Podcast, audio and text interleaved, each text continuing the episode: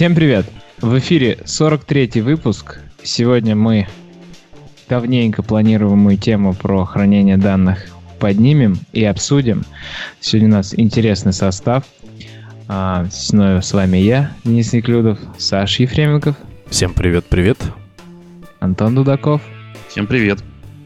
Гость из Сан-Франциско или Кремниевой долины, Артем Зинатуллин. Артем, привет. Откуда ты гость? Да, отсюда. Из Сан-Франциско. Угу. Как погода в Сан-Франциско нынче? Что-то по утрам, ну, где-то в шесть утра, наверное, градусов восемь, а потом бывает до двадцати. Как-то так. Угу. Кто не знает, у Артема тоже есть известный подкаст The Context, и ссылочку мы прикрепим. Там тоже полно интересных выпусков, но они все англоговорящие, поэтому будьте готовы. Так, Саша Блинов интересуется, в эфире ли мы или нет, и, по всей видимости, тоже собирается к нам присоединиться. А пока Саша Блинов присоединяем, мы... Что? Мы скажем, что есть такая компания, Тинькофф Банк, очень популярна на Ютубе последние месяцы, и у них есть действительно крутое мобильное приложение, которое многие конкурсы побеждает как лучшее мобильное приложение. Они этим очень гордятся и заслуженно гордятся, потому что приложение действительно, я тоже пользуюсь с огромным удовольствием. Там рядом не стояли британские и сингапурские банки, которые у меня тоже установлены. Приложение под Android — это, между прочим, двести экранов, даже, может быть, и больше. Большое сообщество разработчиков внутри компании. Они делают приложения, по их словам, долгострои и про деньги, где качество и ответственность за код в приоритете относительно других качеств продукта.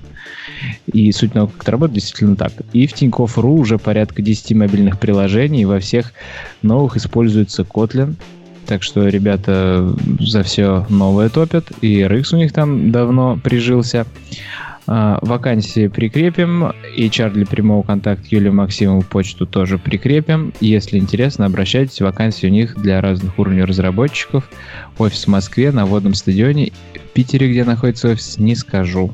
Mm. Но... А ножницы ты там прикрепишь к шоу-нотам? А это...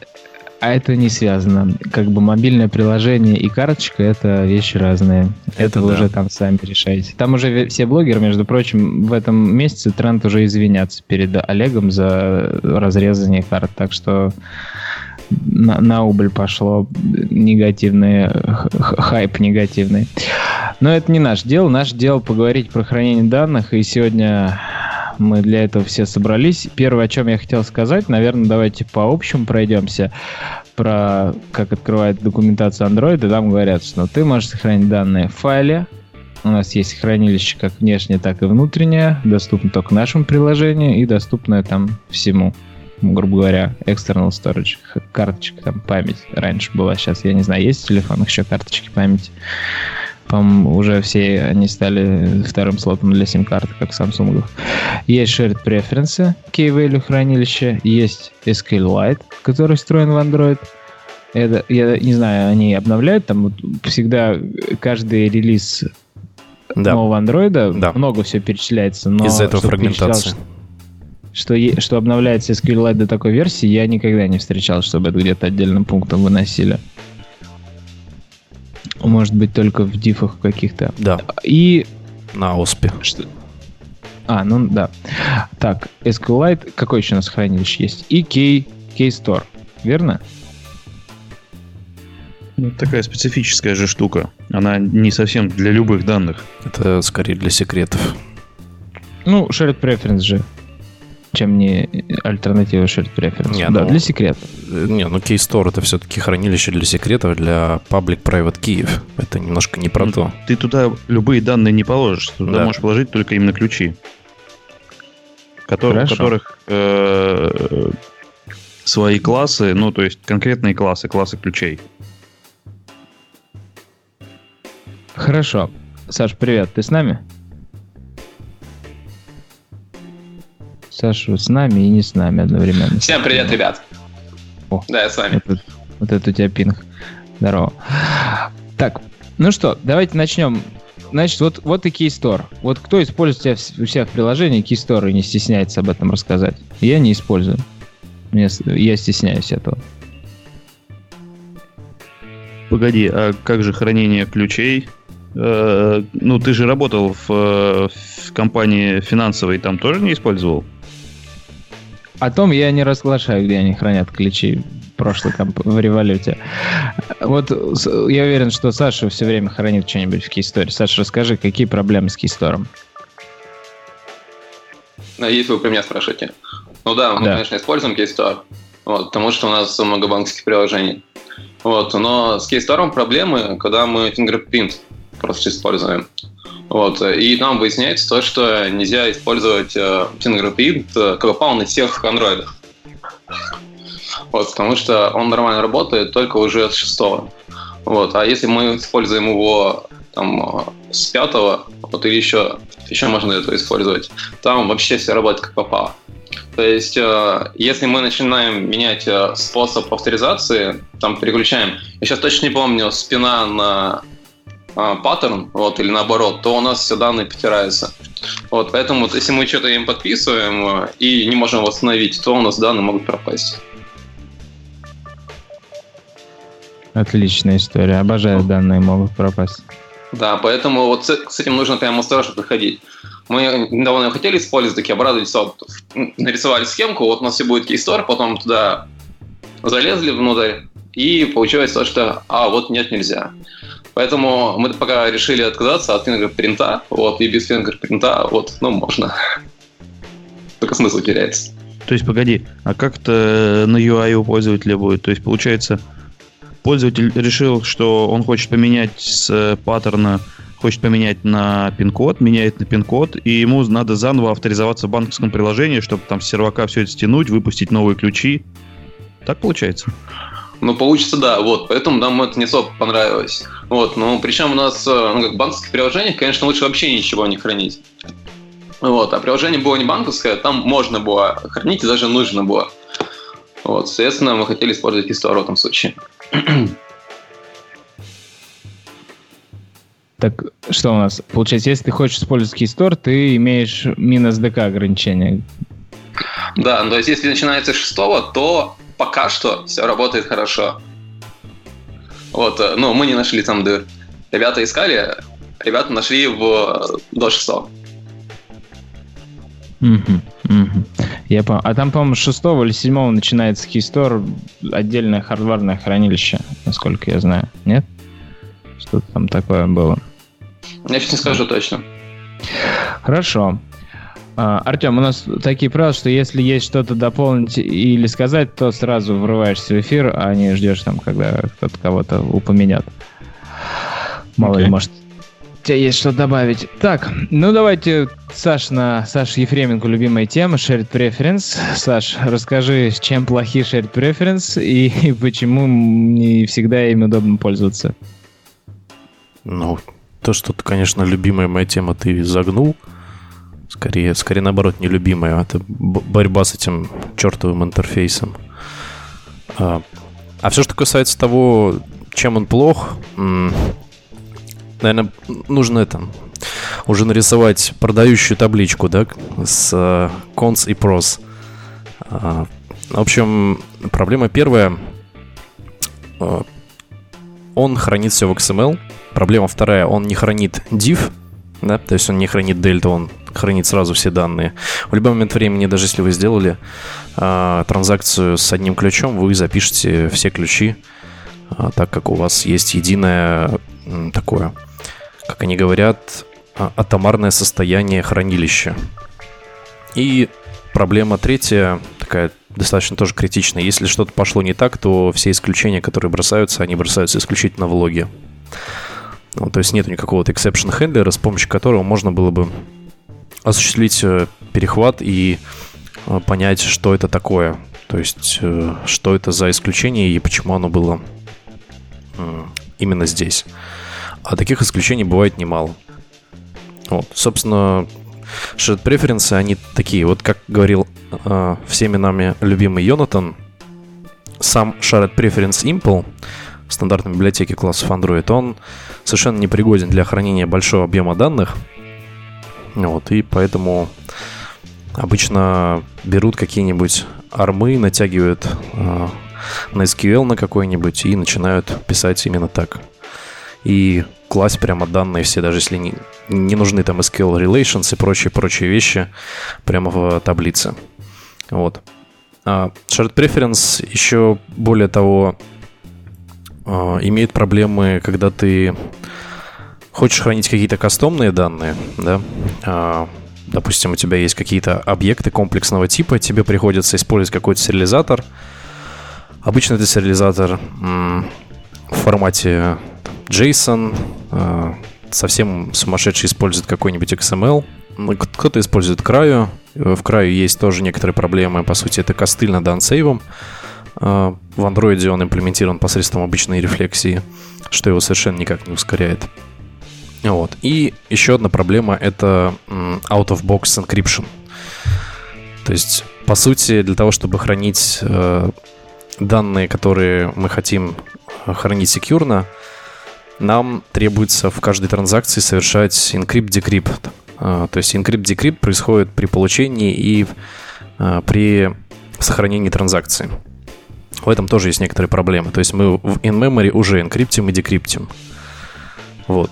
Uh, как бы вот такие вот проблемы, по крайней мере, с которыми я сталкивался, мы в команде у нас в такси сталкивались, и нам хотелось бы их решить. Вот. Поэтому shared preference нам по таким причинам не подошел, например. А кому подойдет shared preference, обычный shared preference? Да, обычный key-value, там, сохранить вот э, стринг-сеты, стринги, ну, как, ну, такой набор операций. Если вы смотрите котят в приложении, у вас там социальная сеточка, допустим, вы ну, там... То есть, если, если вы используете это все для преференсов, то вам подойдет. Именно для преференсов. Ну, то есть, по сути... Да, нет, ну подожди, ну вот это делать... вот, знаешь, вот, Антон, это вот такой э, common misconceptions, что вот... Э, если вы используете для преференсов какое-то такое утвердительное понятие, типа преференсы, они должны хранить в себе просто обычный набор, простой набор данных. Да? На самом деле это просто устоявшееся понимание того, как оно должно работать в стандартной библиотеке классов Android. Давай так, если нам не нужно, не нужно хранение э, данных, э, зашифрованных данных, если нам не нужны сложные типы объекта, если нам не нужно хранить много данных, стандартный интерфейс, стандартная имплементация интерфейса, shared preference simple, нам подойдет. Вот скорее вот так вот. Угу. Ну, то есть, если вы храните как настроечку, что какие вам аватарки показывать в приложении, большие Круглень... или маленькие? Кругленькие или квадратненькие, да, или ромбовидные. Вот тогда, тогда имеет смысл. То есть, обычные данные, которые не требуют э, там, какого-то хранения больших объемов, и их нам не особо имеет смысл шифровать. А то есть... если вы сами аватарки хранить, хотите хранить, да еще и целиком профили пользователей, то, конечно, тут уж не то. Не то. Ну да. Так, хорошо. Ну, то есть, получается, ты для этого используешь свою библиотеку Binary Preference, которая сохраняет э, бинарное представление данных на внутренней памяти устройства. На любой памяти устройства. Доступ... Ну, который, да, ты в настройке задашь, uh-huh. к примеру, во внутренней и с шифрацией, тем самым делая устойчивую безопасность. В какой-то степени, да. Да, эти данные. Хорошо. А, Артем, а ты используешь shared preference по жизни? Это хороший вопрос. На самом деле, я особо так уже не помню, когда я последний раз строгал такие темы. Ну, мне кажется, в лифте используем, наверное, да. Ну, должны, по идее. Еще мне, конечно, нравится, что у вас подкаст такой, типа, уже эпизодов десять про binary preferences. Так, хорошо, product placement. Пришел ну, сразу, короче, разгромил всех. Подождите, подождите. Сейчас подождите, скажут, это, пацаны, это, ладно, это, я сейчас еще ну, чаю попью и иду. Сказать, ну, алло, алло. Через Не, ну, три минуты ну, мы перейдем на Storio. Да. Окей, окей, вот, вот, все, все. Ну, тогда... Тебя так устраивает, да? Да, да. Ну, вообще, наверное, надо будет посмотреть и на binary preferences. Ну, то есть не с точки зрения шифрования, но с точки зрения вот оверхеда по поводу записи, это очень важный момент, что shared preferences пишется каждый раз полностью, это довольно тупо. Вот. Ну и вопрос сразу к вам в лоб. Где хранить ребятам токены и другую sensitive инфу, которые не, не хотят, чтобы кто-то другой прочитал и подменил? Это кому вопрос? В лоб. Ко всем. А, ко всем. В голове хранить у пользователя.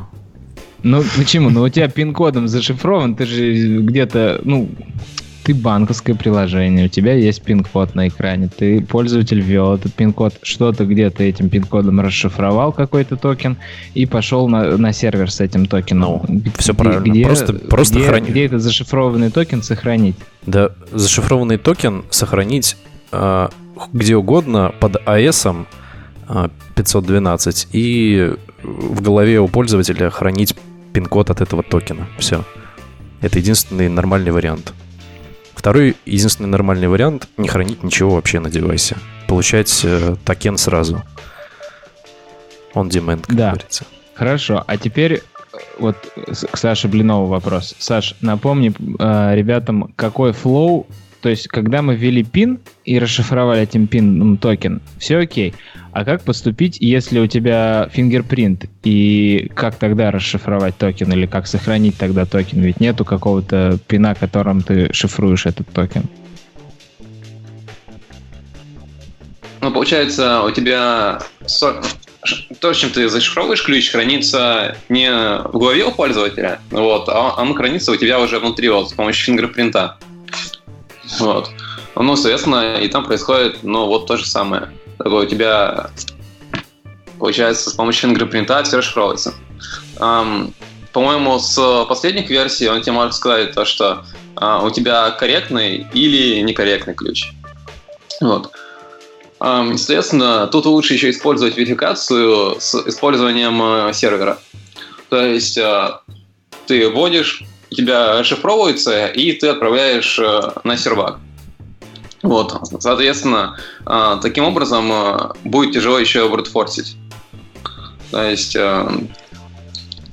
получается, корректность мы еще подтверждаем при помощи сервера. А не можем просто взять и перебрать какое-то количество пинов, потому что пины, они, сколько их бывает? Они довольно ограниченное количество. Да, вот. Если у тебя не подтверждается все сервером, ну вот, туда все плохо. Как минимум на бэкэнде просто есть тротлинг, который несколько ограничивает количество попыток. Ну да, это обычно делается, там банками делается хороший антифрод. То есть если несколько раз тебя пытались проверить пин, и он не сработал, то уж пользователя сразу в черный список заносит, и все. Или серый. Ну да, по крайней мере, вылогинивает из приложения, токен становится невалидным. Хорошо, разобрались с этим вопросом. Дальше идем. SQLite. SQLite встроен в Android с самых древних времен, и сборки у него там всегда outdated, насколько я понимаю. Не знаю, не слышал никогда истории, что кто-то из вендоров еще и какие-то свои модификации вставляет. Я надеюсь, что они все-таки из АОС поберут SQLite и ничего не модифицируют. У меня вопрос такой, у кого есть опыт с самосборными SQLite сборками, и дальше поговорим еще про шифрацию эс кью эль. Есть опыт работы. Рас... Расскажи. Ну что, берешь просто сорцы. Скажи, зачем ты это делал? Ну, опять-таки, да, вот мы вот сетянем OkHttp, почему бы нам эйч ти ти пи ю ар эл connection не тянуть? Ну, потому что фрагментация, потому что есть некоторое количество девайсов, которые сидят еще на имплементации Apache, и некоторые уже сидят на OkHttp с четыре точка три, слава богу. Но все равно это все является некоторой фрагментацией, которая так или иначе побуждает привести к единообразию, к единой имплементации и ходить все время со своими имплементациями для того, чтобы не получить некоторое различие состояний в зависимости от платформы. Соответственно, то же самое применимо к SQLite, дабы не получить оверхед в какой-либо версии или, например, не получить какие-то критические ошибки, коих не так много, но все-таки с некоторой периодичностью поведение в тонких ситуациях может поменяться. Вот. Именно для этого имеет смысл. То есть вот так же, как и на, на манеру OkHttp. Мы ходим с ним, а почему бы со SQLite еще своим не ходить? Чего это стоит? Сколько будет весить приложение дополнительно? А, ну, порядка семьсот килобайт до мегабайтов, в зависимости от количества включений и там, модульности, которую ты хочешь внедрить. То есть, там, если JSON-модуль вырубить, то там порядка сто пятьдесят килобайт сохранится. Будет порядка семьсот. Mm-hmm. Итоговый. Ради каких фич? ради каких фич, отсутствующих в старых версиях Android, не поставляемых сразу на устройство, мне нужно собирать SQLite? А, ну, вообще, на самом деле, тема такая с SQLite, наверное, вот у нас есть такой товарищ, Даниил его зовут, который почему-то не решил зайти сегодня, да? В основном там минорные изменения. Вот честно, я смотрю на то, какие фичи выпускают просто в релизнотах в SQLite, и кажется, что просто, ну вот они такие, взяли здесь чуть-чуть допилили, взяли здесь чуть-чуть допилили. Вот в основном основная фича — это вот запендюрить JSON прям вот за... нормализовать его и прям запендюрить его в таблицу. В основном вот use case такой в новых SQLite. То есть не нужно... А какой кейс, какой кейс должен быть у меня в приложении, что мне нужно сохранять JSON в SQLite? Да вот не знаю, вот хотят люди так делать. У них есть JSON, у них есть некоторая строгая схема в JSON, и они хотят этот JSON просто, э, так скажем, замапить на структуру в таблицах, которая у них вот сейчас уже есть. Соответственно, чтобы не хранить прям сам набор... Э, Сам, само строковое представление JSON берут просто и таким образом мапят на таблицы в эс ку эль. То есть каждый ключ является именем колонки, а каждое значение его, соответственно, значением. Но появляется оверхед на парсинг при сохранении и извлечении. Ну, вообще, оверхед на парсинг такая штука. Обычно во всех нормальных хранилищах существует ситуация, когда э, парсинг происходит, по сути, в бэкграунде. То есть, ну, мы э, просто говорим, что мы сохранили в in-memory, а то, что уходит в парсинг, то про- уходит в бэкграунде. Оно скидывается на диск балками. Вот, то есть оно скидывается на диск тогда, когда м- некоторой политикой сохранения, э, можно сказать, заданной на самом... в самой имплементации э, сработает механизм. То есть данные скидываются в таблицу не сразу. И скидываются они, по сути, в бэкграунде. Ну, тут стоит еще сказать, что все-таки JSON иногда напрямую хранить очень удобно. То есть я этого, скажем, не делал, но я вижу юзкейсы, потому что, ну, на бэкэнде так делают постоянно. То есть есть базы данных, которые ориентированы на это, там, MongoDB и так далее. И... И даже в Postgres сейчас JSONB модуль, он супер популярный, потому что он outperformит MongoDB по производительности. Так что, в принципе, мне кажется, писать... Ну, то есть мы, например, в Яндекс.Почте еще там два года назад рассматривали этот use case именно чтобы для того, чтобы писать туда напрямую JSON, потому что а это вот, и тем, быстрее, тем. И потом можно запросы делать напрямую. Да-да-да. А вот смотри, ситуация... Э, как, что... Сейчас попробую сформулировать. Uh, какой use case нужен для того, чтобы писать данные в JSON с uh, не строгой схемой, которых, uh, который не покрывает, когда ты просто пишешь данные uh, в нормализованном их виде, и те, у тебя от этого возникают проблемы. Я просто не могу представить этот use case. Я просто ну, пони- понимаю, что это проще. Да, да. Угу. Ну, зависит от нормализации данных, конечно. Ну, плюс еще ты, например, ты, ну, ты можешь... Вот тебе пришло с бэкэнда там JSON. Ты можешь его распарсить, чтобы в памяти программы с ним поработать, да? Но если у тебя приложение ориентировано на работу из базы данных, то есть база данных внутренняя — это основной источник информации для него, а просто ты туда дописываешь или оттуда читаешь, это уже как бы позже, да, делается. Вот, и, соответственно... ты можешь вообще напрямую ответы с сервера писать в базу.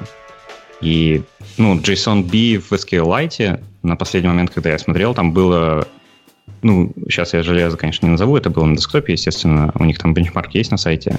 По-моему, он выдает там что-то типа двести тысяч плюс записей в секунду. То есть это очень быстро. То есть это быстрее, чем джи эс о эн или Jackson или все что угодно, там, Моши. То есть он на нативе написан и пишет... Он JSON почти не читает. То есть, ну, в плане того, что ему не надо так же, как там JSON, äh, Jackson, JSON и так далее разбирают его. То есть он попроще, скорее всего, его разбирает. И, по-моему, use case офигенный. Плюс ты можешь делать напрямую запрос оттуда.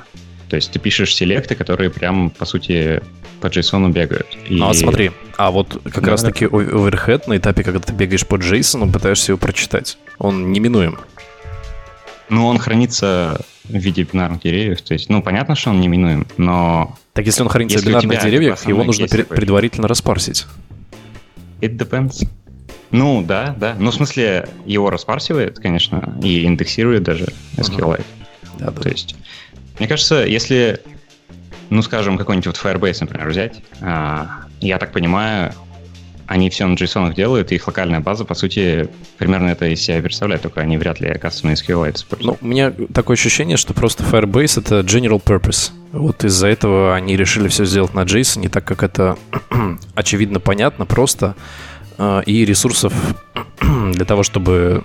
использовать JSON как основную схему данных у них достаточно. Просто существуют узкие кейсы, когда вот как раз чтение этих данных, именно JSON, разбор JSON, оно упирается. То есть, как минимум, из-за промежуточного процессинга. Если это написано на нативе, это, конечно, хорошо, просто это иногда не решает ситуацию, когда данных действительно много, и у тебя не Mongo, у тебя не бэкэнд, в котором можно еще добавить ресурсов, а у тебя обычный такой девайс, на четыре точка четыре андроиде, и ты хочешь э, уменьшить этот оверхед. Но он достаточно ощутим, к слову говоря. Ну да, да. Ну, плюс, насколько я помню, он не требует строгой схемы. То есть это еще одно там преимущество, когда у тебя с бэкэнда валятся данные, которые могут меняться по структуре, а ты их просто хочешь писать и читать как-то то, что ты умеешь из них читать. То есть, мне кажется, тоже хороший вариант. И плюс... Ты так потом можешь приложение обновить, а у тебя в базе уже есть какие-то старые данные в формате, которые ты как бы старая версия приложения не умел читать, а новую умеет. Ну, то есть, по-моему, есть use case для этого. И, в принципе, достаточно хорошая штука. А про SQLite, кстати, про апдейты, там сейчас, да, по фичам особо вроде много ничего не добавляет, но что интересно, он же... Как это? SQLite считается одним из самых хорошо протестированных продуктов. То есть у него там код coverage, все девятки, короче говоря. Да. И... Ну, это на самом деле очень круто, потому что, да, такая штука, как Foundation, используется везде, это должно быть. И в четвертой версии, вот еще когда, опять же, в почте, когда работали, там, ну, по сути, Яндекс.Почта — это офлайн-клиент, вообще говоря. То есть там можно все почти делать в офлайне, и она хранит все в SQLite, и, ну, там туча запросов. То есть там столько запросов, что офигеть можно. И как бы их оптимизировать... уже там начали упираться во всякие лимиты SQLite, и вот SQLite четыре, он, его просто взяли, потому что SQLite три был хорошо очень протестирован, и начали пытаться микрооптимизацию здесь применять. В итоге там overall вышло, если меня сейчас память не изменяет, ну типа там пятнадцать-двадцать процентов э, performance-бенефита на ну, типичных use cases. То есть, по-моему, это очень круто. То есть ты просто обновляешь SQLite и просто из коробки получаешь более быстрые запросы. Вот. Так что, если вам это тоже критично, то посмотрите в сторону кастомного. Кстати, mm-hmm. в Storio не добавили еще биндинги на кастомные SQLite? Ну, да, смотри, там можно. То есть в Storio можно подкинуть кастомную имплементацию. А, ну, то есть надо будет просто законформиться интерфейсом андроидовского SQLite, а они там в основном интерфейс абстрактные классы. То есть можно просто... Ну, у нас есть там тикеты, где люди биндят э, кастомные, кастомные версии, и они, у них работает. То есть там просто надо, по сути, к андроидовскому курсору законформить кастомный. Там, там просто пакеты другие. Ну, то есть это, это работает в рантайме. М-м, как бы каких-то проблем нет. Даже люди прикручивали как раз-таки там encrypted поверх Storio. То есть Storio про encrypted ничего не знает. Ему просто надо дать э, SQLite Open Helper. Я думаю. Да. Ну, да-да-да. Но это, по сути, скрыто от библиотеки. Да. Вот, кстати, SQLCipher, он у нас в следующих пунктах обсуждения. Значит, проблема в том, что SQLite не зашифрованный, но, тем не менее, доступ к нему, как бы, кроме нашего приложения, теоретически никто не может получить, но мы все же хотим взять и э, зашифровать нашу базу данных. Если кто-то, допустим, на рутованном устройстве будет э, использовать, то легко на рутовом устройстве к файлу базы данных получить доступ, скачать ее и посмотреть, что там содержимое, поэтому шифрует базу данных. Для, чтобы зашифровать эс кью эль, самое популярное решение SQLite Cipher. Кто использует, расскажите, напомните, давно уже не обсуждали его.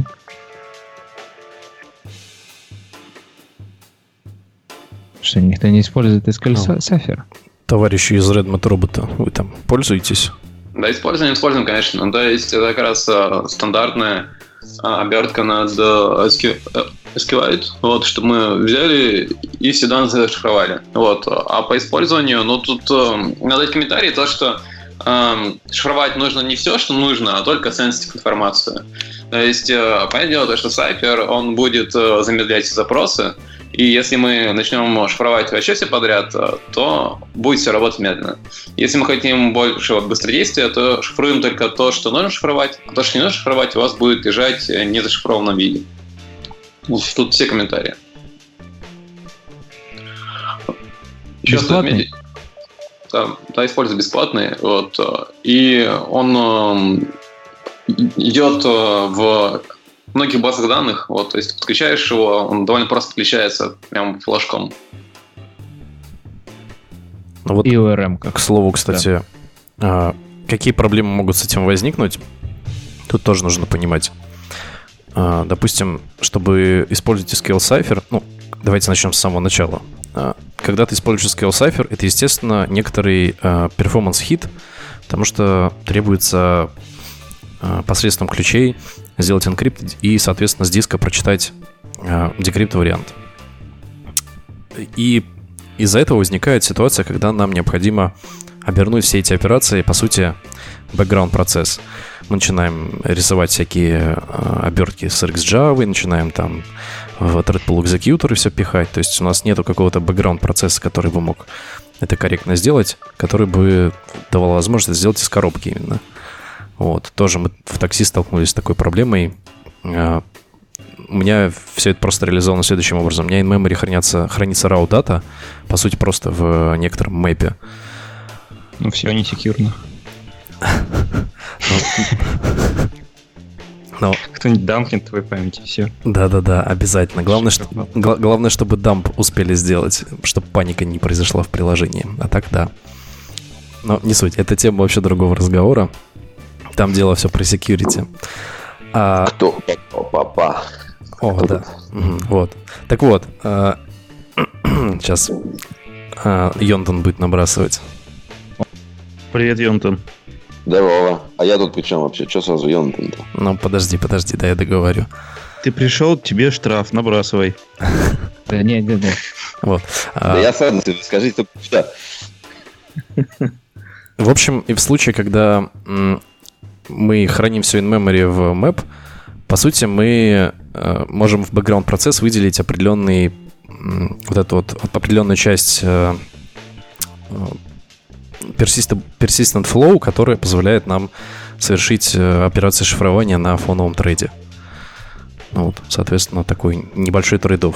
Как сказал Артем, естественно, понятно, что э, секьюрность на сто процентов, я вот замечу, организовать невозможно. Дампнуть память можно в любом случае. Это все зависит от э, квалификации и от экспертизы э, человека, который пытается поломать. Э, но так или иначе, такой вот трейд-офф кажется что самым оптимальным, так как у меня были некоторые первые наброски, которые хранили прям бинарные данные в памяти, что показало не лучший результат. Приходилось прям над всем процессом реализовывать вот... Фоновые, фоновое взаимодействие, что, естественно, накладывало на себя ограничения, которые требовалось реализовать в виде очередей, порядков записи и чтения, дабы не вызвать неконсистентность хранимых данных. Примерно вот так. Хорошо. Но мне вообще, переходит... деле, можно, да, я сюда вставлю? Мне, на самом деле, не очень понятно, типа, зачем шифровать данные на диске, например. Ну, то есть... Потому что... Ну, какой кейс-кейс? Типа рутованный телефон, и чувак поставил какое-то левое приложение, да? Или сама прошивка заражена? Сам, сам попытался подменить эти данные. Ну, давай я тебе рас... простой пример приведу. Есть таксометр, да, приложение водительское. Okay. А, таксисты — это такие достаточно ушлые ребята, которые а, отдают на аутсорс взлом и прочие-прочие штуки делают. Вот а, у них есть люди специально обученные, которые специальным образом подменяют, например, хранимые данные. И, естественно, образом след... следовало бы эти данные зашифровать, дабы они не были бы доступны каждому школьнику, который мог бы за пятьсот рублей взломать Яндекс.Таксометр. Ну, то есть как бы просто повышаешь ценник этой итерации? А, нет, не просто повышает ценник. Естественно, все это в, вместе с некоторыми протекторами, с, э, э, так скажем, защитой от пересборки, понятное дело. И все это вместе понижает, намного понижает вектор атаки. То есть одно ну, из... Просто ты, ты же понимаешь, что клиентам все равно доверять нельзя. То есть все равно может кто-то напрямую написать эй пи ай клиента там, к твоему бэкэнду и напрямую писать данные, которые хочет. А, ну если протокол не сокрыт, если он под протектором... Да нельзя же все закрыть. Ну, закрыть все нельзя. Натянут, натянут. Ну, obscurity в какой-то степени в любом случае позволяет некоторый вектор атаки скрыть. Ну, согласись, что если бы у нас лежали просто хранимые данные в JSON, не зашифрованные, и у нас было бы приложение без протектора, то, то, наверное, мы бы получили бы проблем больше сразу, нежели там ч- через год, а потом бы уже думали, как э, алгоритм шиф- э, там, за защиты и сам вектор атаки понизить. Правильно? Как бы вот, вот, вот в этом вот э, сам use case. Самый главный use case — это понизить вектор атаки. Ну, такое. Такое. Ну, плюс, ну, не знаю, типа, давай, давай я дам хинт твоим э, декрипторам, которые там работают над таксометром. С другой стороны, что, что, а, просто запатчите Android фреймворк и вставляйте там все, что хотите. Вставляйте там какой-нибудь thread sleep там и дампте памяти, разбирайте все, что а, хотите. Потому ты, что патчить можно все. Ты, ты, ты про exposed, в смысле, lucky patcher? Ну, окей, сделаешь ты это, да. Все очень просто. Я просто определю раньше, чем ты запустишь свою операцию в lucky patcher. Не-не-не. Если я контролю прошивку на телефоне. Так, ты контролишь, пожалуйста. А можно я, можно я добавлю свои две копейки, как человек, который тоже работал в Get, и мы прям боролись со всеми Круто, делами. Цел, цел, целых три таксиста уже у нас. Надо из Uber взять кого-нибудь еще, да? Мы за Uber уже отвечаем, Артем. Понятное дело, что можно взломать... Мы за Get тогда активно, да. Но как бы весь это вопрос, насколько это стоит оно того, того или не стоит. То есть как бы насколько это тяжело взломать. То есть если это очень легко взломать, то у тебя будут ломать там кто угодно, таксисты и их дети, которые там учились хакать. А если будет очень тяжело, то это просто оно того будет не стоит. И там вот сколько там, там тысячи, две тысячи рублей, которые он заработает, потому что он там смог сделать себе mock location, а мы с этим этого не, не, не закрыли, то оно просто это уже будет не стоит. Там перепрошивать... давать делать какой-то отдельный телефон, там, маячиться и бодаться с этим делом. То есть, как бы, просто есть какая-то а, точка, после которой а, все вот это вот лабудень, типа, а-ля, давайте за, за, перепишем байдер, и он нам там будет передавать, изменять данные, оно уже просто того не стоит. То есть тому же самому водителю, тому же самому пользователю-хакеру, оно просто слишком а, трудоемкое, а выгода от этого не очень большая. Типа, ой, он никакой. Да, понизив, достаточно сильно срезав вектор атаки, мы можем и быть хотя бы более-менее уверены в этом процессе. Но как бы слишком от темы далеко отошли. Вот use case, один из use cases понижения вектора атаки для того, чтобы хранить данные зашифрованными. Да, все, это... возвращаемся из боритесь, безопасности вот боритесь хранения данных. Антон, все-все-все-все-все. А потом закрываем. Приезжаете в Новосибирск, и там таксисты начинают с вами бороться. Да-да, с битами. Ладно, давай дальше. Значит, зашифровали, если захотели, SQLCipher, не забыли про оверхед на шифрование. Контент-провайдер. Кто считает, что контент-провайдер в две тысячи семнадцатом году имеет смысл свое приложение добавлять? Я. Я считаю. Я ну, считаю. Только... Только я не считаю, что просто... Ты, Денис, его включил в раздел э, о эр эм и в рапперы, но он же ну, такой враппер. У него абсолютно конкретная цель. Mm-hmm. Чтобы взять и данные там между процессами погонять. А так-то он практически полностью повторяет э, ну, язык запросов эс ку эль. Так что... Ну, нет, нет. Ну, как нет?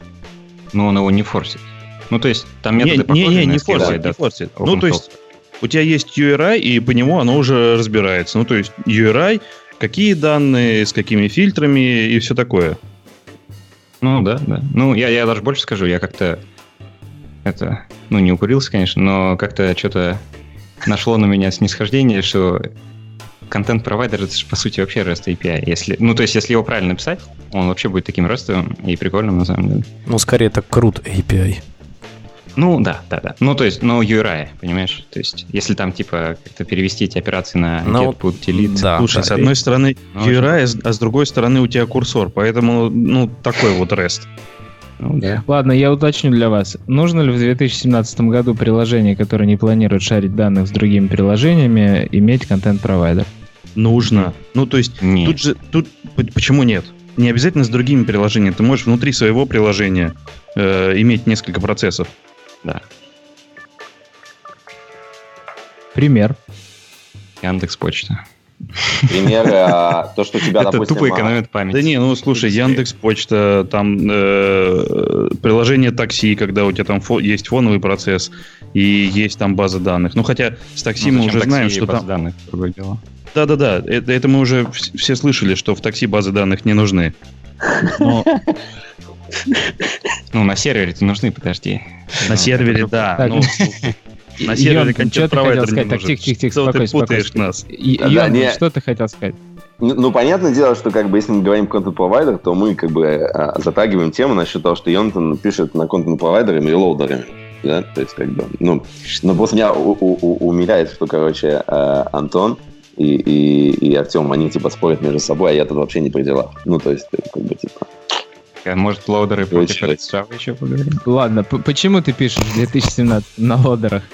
Ну, на, нет, я, на самом деле, э, я вернусь к твоему предыдущему ответу, почему нужен контент-провайдер, и я соглашусь совершенно э, с Артемом и с Антоном, что, во-первых, если у тебя мультипроцесс, это намного... Э, облегчает задачу шеринга данных и работая с разными процессами и переводить данные из одного процесса в другой. То есть, как бы, можно, конечно, делать ай ди эль, но потом все это дело начинается быть parsable, не parsable, доставаться, не доставаться, и вся эта канитель. А контент-провайдер просто облегчает работу. Ну, тут, как бы, надо немножко замарить, запариться и написать скиллами руками как надо. Вот. А, но ну, я тут недавно извратился, и я прирубил Room к, к контент-провайдеру. И, ну, потому что у меня э, я переделал нашу аппликацию, которая работала в офлайн режиме, мне очень хотелось попробовать LiveData, но при этом у меня было там куча всего заделано под контент-провайдер, и я же лентяй, поэтому я только часть переделал. А, и, собственно, вот если ты убираешь эти темы насчет того, что нужно писать эс кью эль руками, и валидация там приходит только на runtime, а добавляешь room, и у тебя есть валидация в uh, compile time, и при этом у тебя есть вся вот эта тема контент-провайдера, которая держит инстанс и стартует первым, и а, то есть тебе нужно проверять, он там стартнул, не стартанул, если у тебя базы нет, базы закрыты, там менеджер сам синглтонной базы данных инстанса, то как бы в купе ты получаешь такую штуку, которая очень рубастит, а, которая не убивается, то есть у нее там в плане priority, а она там чуть ли не одна самая последняя на, на убивание при нехватке памяти. Поэтому да, я думаю, что контент-провайдер это только для крутых чуваков, которые действительно не боятся писать мультипроцессорные аппликации, которые не крышатся. Господи. Слушай, Йонатан, никто не может еще. Ты сказал еще про LiveData и контент-провайдер и Room, а LiveData ты через контент-обдервер. А, не, ну на самом деле я просто хотел сделать, что как бы у меня есть был отдельный процессор, процесс, который жил, и он там типа делал синхронизацию и так далее. А кроме этого есть еще как бы весь update ю ай. И мне хотелось просто переделать весь update ю ай, то вместо того, чтобы делать контур-резольверы, я их поменял на LiveData. А, то есть все, что касается синка, оно работало с контур-провайдером, потому что проходило на другом процессе, а все, что касалось update ю ай, оно приходило из LiveData. И, короче, и мне очень понравилось. Ну, вот на самом деле, насколько там LiveData, оно там еще в, в альфе было, сейчас уже в бете, оно на самом деле у меня даже еще ни разу не крэшнулось. Вот я на фабрике даже не видел ни одного крэша с ним. Фу-фу-фу. Не просто влог пишет. Да-да-да, exception ignore. Вот. Но пока все работает хорошо. К слову, к слову, как, да, у нас разрулено просто пи си. А, ну, по сути, не нужно вообще в, в, в, пытаться как-то понимать, как, как это бы тебе построить между процессами. А, у меня в реализации Binary Prefs просто реализован некоторый хук, который а, перехватывается. Сейчас вот в отдельной ветке идет а, реализация этого хука, которая через бродкаст ловит ключ, по которому произошло изменение, и, по сути, просто фоном э, мы делаем некоторый lazy fetch, э, который позволяет нам получить актуальные данные. Естественно, без нарушения какой-то, какого-то ордеринга. Вот. Таким образом, тебе не нужно вообще понимать, как включить, как отключить механизмы и пи си. Просто обычным одним флажком при инициализации ты включаешь и пи си, и он заводится. И вот. Оно начинает рассылать бродкасты на ну каждую да. запись. Ну да, да, все верно. И потом у тебя есть... И потом ты забыл, забыл отписать этот бродкаст в каком-нибудь не в том лайфсайкле метода, и только хоп, у тебя тут два активити сразу появилось, это получило тот же самый бродкаст. И ты хоп, и начинаешь в обоих активити все это делать. Если, если, ты отписал, если ты отписал, забыл отписать активити, то по рукам надо бить на код-ревью за такое. Вот. По моему опыту есть таких немало людей, которые это будут делать. Ну, линк ну, написать. Либо, либо линк написать. Все. Ну, мне просто кажется, делать такое вещи, которые вот э, они уповают на то, что кто-то там сделает это как надо, и там, если на что на код-ревью мы найдем и побьем, то, ну, это как бы такое-то типа... Ну, подожди, а у тебя какой-то Вик, Вик э, Лиснер, что ли, или что? LiveData. У меня LiveData. Дан-дан-дан-дан-дан. Меня пиши, короче, LiveData адаптер, Саша. Mm, да-да-да, побежал уже. Контент. Контент-обзервер. Особенно классно, когда все это на вик-референсах организовано, а потом у тебя почему-то подписки некорректно вызываются. Но ты, но ты забыл, ты забыл, и тебя LiveData спасла, отписалась за тебя. Да, дорогого стоит. Ну, на самом деле, что важнее? Важнее, чтобы у тебя аппликация работала без кэша, и юзеры были довольны, либо схождение с ума, потому как у меня красивый код. Конечно, второе. Вот в Тинькове написано, что второе было. Мы сегодня рекламировали несколько. Ну, это в лин-стартапах да, просто важно, просто, чтобы оно работало. А когда уже ты выходишь из стартапа, ты более-менее понимаешь, ты понял, что тебе нужно от жизни. И тогда, да, тогда второе.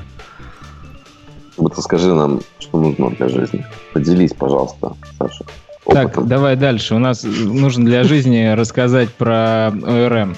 Значит, есть такой подход, Object Relation Mapping, когда наши данные из эс кью эль таблиц мапятся на наши объекты. И поскольку у нас в Android мы все время используем объекты ну, при оперировании данными, то мы все время занимаемся либо ручным оберткой эс кью эль таблиц и их значений в объекты, либо автоматически. И вот решает эти задачи, если вспоминать две тысячи двенадцатый год, там доминировал RealmLite. Был королем и как бы самым удобным, самым единственным. Весь был построен на рефлексии, но тогда почему-то, когда был один, одно ядро, никто не парился по перформансу, а вот когда девайсы стали с восьми ядрами, почему-то все стали упарываться по перформансу, сказали, что reflection-based решения не, не хороши, и нужно делать compile time.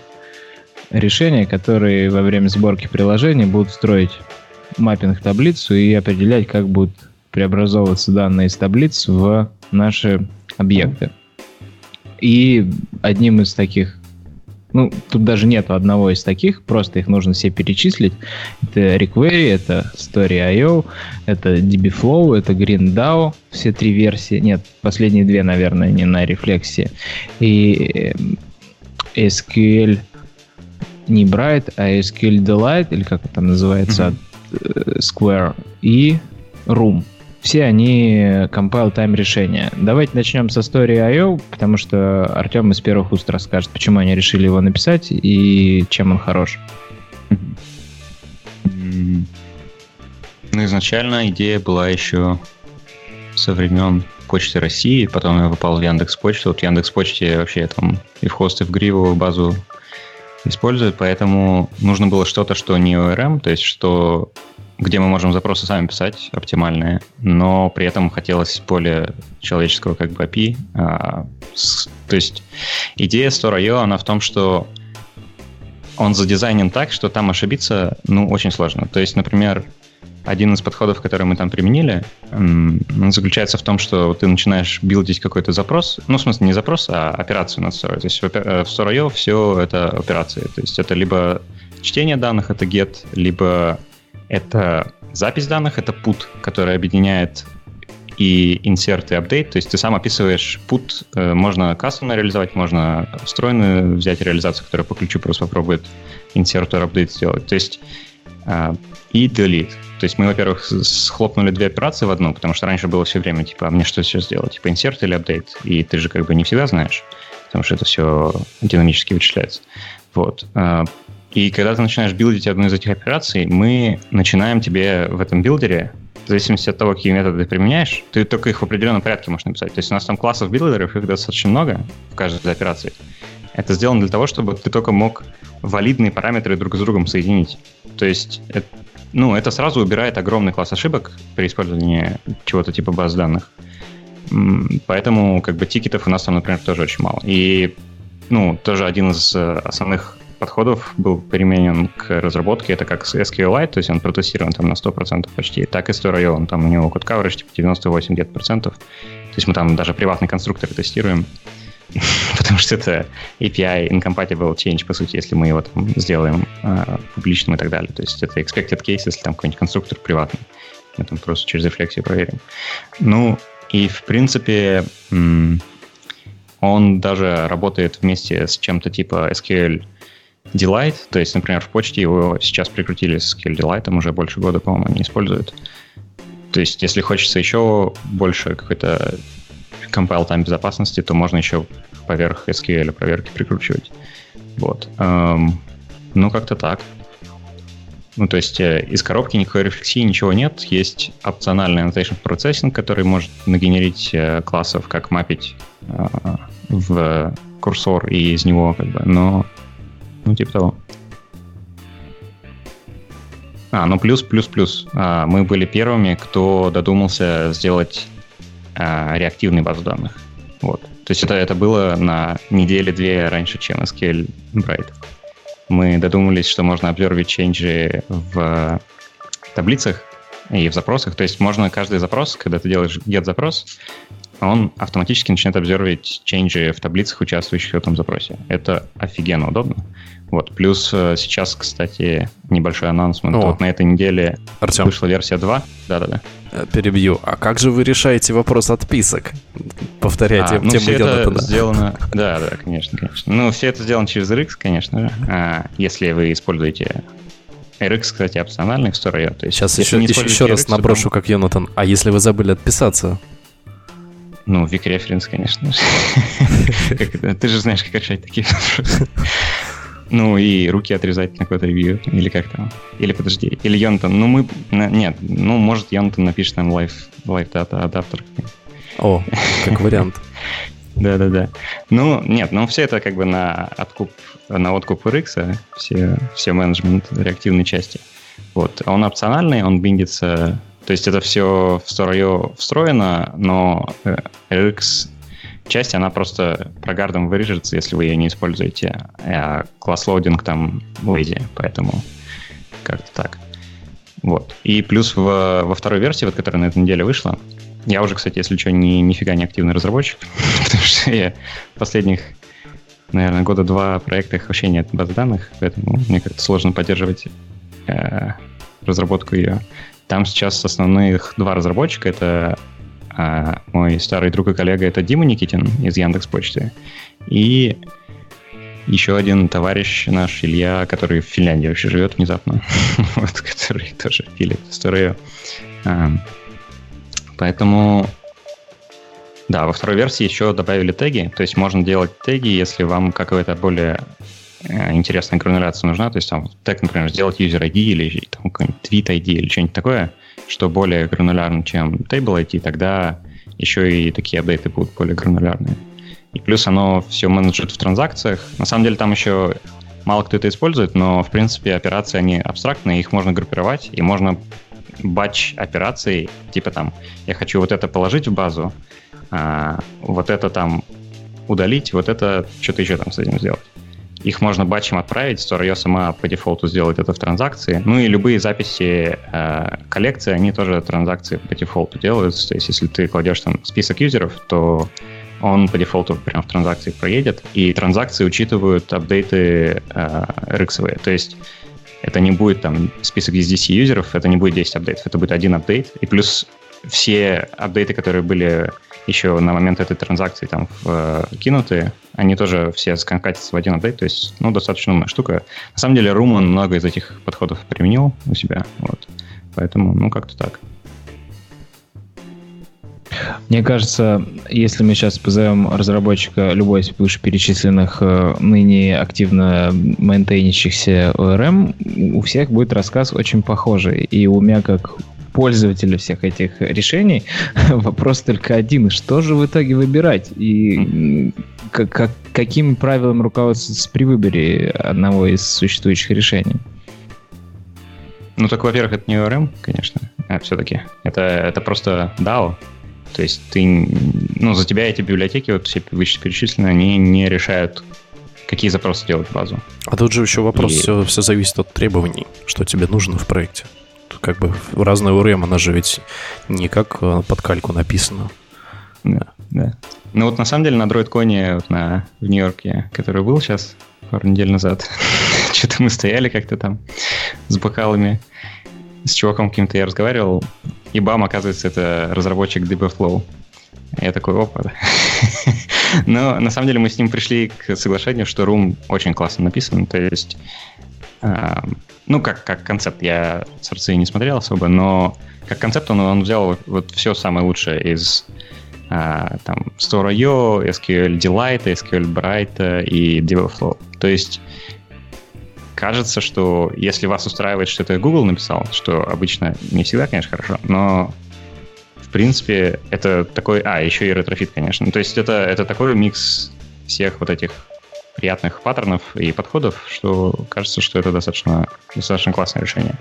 Хотя, конечно, опять же, вот эр икс-реализация, ну, судя по описанию эй пи ай и статьям, которые я читал про Room, она, конечно, там какая-то упоротая. То есть там что-то, что-то они... Ну, явно видно, что люди не знают, как эр икс использовать, и они писали как бы поддержку эр икс. То есть что-то только, может быть, ради этого что-то типа Storio или э, SQLBrite может быть получше. Но в остальном очень круто. Йонтон, ты как потребитель всех новых альфа-версий Room и LiveData? Есть я просто бесстрашный, добавить? Поэтому я, я могу это использовать. На самом деле нет. Если быть серьезным, на секундочку, то я соглашусь с, с Артемом насчет того, что, что каждый пользует то, что ему удобно. То есть, как бы, исходя из ситуации. Как бы, с одной стороны, конечно, Room и LiveData, все это в альфе-бете. Но, с другой стороны, я как, у меня была реакция с всеми этими делами. И я просто знаю, как все это дело выстраивалось, и как реально Yigit и Лукас, они прислушиваются к всему тому, что мы, разработчики, говорим, и стараются сделать это максимально удобно и максимально просто. И что раньше, то есть весь Android Development, это было, и все, что происходило из Google, это было «О боже, что вы наделали и зачем?», а, то теперь это превратилось в «Ребята, давайте мы сделаем как удобно для вас, скажите мне, как это удобно, и мы это сделаем обязательно». А, поэтому весь Room, я думаю, он отчасти написан не только командой Google, но и очень много разными джи ди-шниками, которые контрибьютили во все это дело. Конечно же, есть ошибки, конечно, здесь вещи, которые были написаны не совсем так, как они должны быть, но я думаю, это болезнь любого нового продукта, особенно когда это в альфе или бете. На данный момент а, оно работает достаточно стабильно, в нем намного больше плюсов, нежели минусов. И, собственно, если тебе нужно сделать что-то простое, незатейливое, и только пишешь аппликацию, я бы, безусловно, выбрал бы Room как, как простое, незатейливое начало, которые, где не нужно бить рукам по код-ревью, потому что очень много твоих ошибок, они заметаются под... Э, а, то есть, ну, как бы они, типа, ф, э, библиотека, она как бы, типа, за тобой следит, что, типа, даже если ты делаешь ошибки, все равно девелопмент, он, он простой и легкий. Да, то есть, как бы, что в конце концов, на самом деле, я думаю, это самое важное, что когда ты что-то девелопишь, ты не сидишь и не теряешься, почему вот это так вот и не так. Но давай а, не будем все под одного ребенку. Просто, Йонтон, тут как бы нужно понимать, что каждое решение, оно для определенного уровня а. квалификации разработчиков, б. для определенного уровня требований проекта. Не нужно говорить, что вот этот конкретный орм подойдет подо все, что мне нужно. Оно как бы хорошо, просто иногда, когда нужно, тогда оно что-то не получается. И вот приходится использовать что-то другое. Поэтому как, как бы одного требования для всех проектов нету. Саша, вот. Я совершенно с тобой согласен, ты совершенно прав. И поэтому в начале своего монолога я сказал, что если вам нужно сделать новую аппликацию с достаточно незатейливым а, базой данных, я думаю, что Room — это лучшее решение, которое нужно будет. Mm-hmm. Но тут стоит еще добавить, что Room достаточно хорошо сравнен с Retrofit'ом а, в плане эй пи ай его. Но есть, мне кажется, missing part достаточно хороший такой. То есть, ну, в случае с Retrofit'ом, да, он сейчас только с OkHttp, например, работает, это вторая версия. И получается, если что-то не так, ну, то есть, как, какую-то кастомизацию можно сделать на уровне ретрофита самого, да, но если что-то не так, то уже дальше делается настройка OkHttp, то есть там какой-нибудь сертификат пининг, интерсептор и так далее. Вот, мне кажется, в Room это немного м- отсутствует. То есть понятно, что ему можно подкинуть кастомную реализацию SQLite Open Helper, но она слишком низкого уровня. То есть это примерно так же, как подкинуть, типа, пытаться что-то делать на уровне там Socket Factory, менять в ретрофите. Вот как бы, например, SQLBrite, например, он супер низкоуровневый. То есть он настолько низкоуровневый, что, мне кажется, он не юзабелен, но, но при этом там можно сделать все, что угодно низкоуровневое. В Storio мы этот баланс, например, пытаемся сохранить. То есть сам Storio высокоуровневый, но ты всегда можешь подкинуть очень низкоуровневые хуки, которые там типа определят, как записывать вот этот конкретный там, например, тип объектов в базу. То есть тебе прям прилетит инстанс SQLite Open Helper, и ты что-то с ним поделаешь, условно. А, при этом у нас еще вот во второй версии добавили эти интерсепторы. То есть через них можно, например, логировать. То есть это вот добавила команда почты, там, один человек. А, и мне кажется, вот немного Room в этом плане. То есть если что-то, что-то пойдет не так, конечно, хорошо, что там запросы сам пишешь руками, но... Но что-то вот где-то посередине, где-то захукаться, мне кажется, вот это вот missing part уровня. То есть, если вам это супер важно, то надо быть осторожным, мне кажется. Тут нужно, наверное, фичер-реквест добавить просто. Вот, и чтобы ребята подумали. Или выше вообще pull-реквест кинуть. Ну да, время, конечно. Куда, куда его кинуть? Можно, можно скинуть мне, я могу передать это Егиту, можно самому Егиту написать. Очень удобно, он очень, он, он очень респонсивный чувак. Ну, на самом деле, я не смеюсь. Действительно, он, можно ему написать в Твиттере, и я думаю, он отвечает всем. Ну, во всяком случае, он такой, он очень общительный. И они реально хотят, чем больше фидбэков, то есть, как бы, вполне возможны э, то, что ты сказал про, про хуки. Они как бы... Я, я уже видел, что они уже делают... Э, что можно хукать середину транзакции, то есть не просто атомная, атомная транзакция, а уже можно ее разделять внутри самого рума на несколько каких-то разных метод. Я думаю, они как бы как раз двигаются в этом положении. Я думаю, твой фидбэк может быть очень офигенным и полезным. Mm-hmm. Ч- через Twitter будем гит, дифы, патчи кидать. Ну, что не сделаешь ради этого. А что, сорцы открыты? Там же, Тём, там же теперь двести шестьдесят символов. Можно уже начинать. двести восемьдесят двести восемьдесят, да, в Твиттере. Можно ну, уже вообще. Начинать по методу да. скидывать просто. Только без джавадоков. Да-да-да. Так, насколько я понимаю, что Room, SQLBrite, а вот, кстати, Storio тоже имеет такой эй пи ай, который позволяет писать эс кью эль-запросы руками. Ну, то есть, да. в первую очередь... В первую очередь, разработчики, я надеюсь, затягивают, ну, или я не знаю, зачем затягивают все эти, как вы говорите, дао или о эр эм, оберточки, чтобы руками меньше всего писать, и чтобы оно сразу тебе автоподстановкой подсказывало, как селект написать, вообще даже не знать ничего про эс кью эль, может быть, есть такие разработчики, которые не хотят понимать, как писать эс кью эль-запрос. Ну да, и, и, конечно же, не строить схемы таблиц, create table и так далее, все это mm-hmm. опустить. Вот. И у меня вопрос, ведь Room требует знания эс кью эль для составления запроса. Storio требует что-то да, подобное? Требует. Ну, то есть, если какой-то кастомный запрос потребует. То есть, она может самый простой запрос сделать, но... Пойдишь, ну, типа, на чтение, там, дай, дай мне всех, там, например, юзеров. Но очевидно, что такие запросы делать не надо. Поэтому там все-все требует, да, кастомных запросов. Так, давайте Конечно. дальше. Угу. Про все из них э, всегда боль у любой, мне кажется, в, в любом случае, когда у тебя объекты имеют какие-то релейшн между ними. И да, как да. это разруливается, раз уж мы говорим тут в контексте Room и Storio, и, и все, и эс кью эль. Как это разруливается? Ну, давай, я, я попробую вставить. То есть э, из коробки, например, Storio никак это не разрулит, то есть все на откуп. на откуп юзера. Есть примеры в репозитории, как это можно сделать. Но, в принципе, плюс в том, что все это на откуп юзера, в том, что он может сам это организовать. То есть, ну, насколько там денормализованные, нормализованные данные, как они связаны, там, напрямую форен-кейнами или просто какими-то айтишниками, которые как-то связаны. То есть это все для библиотеки не важно.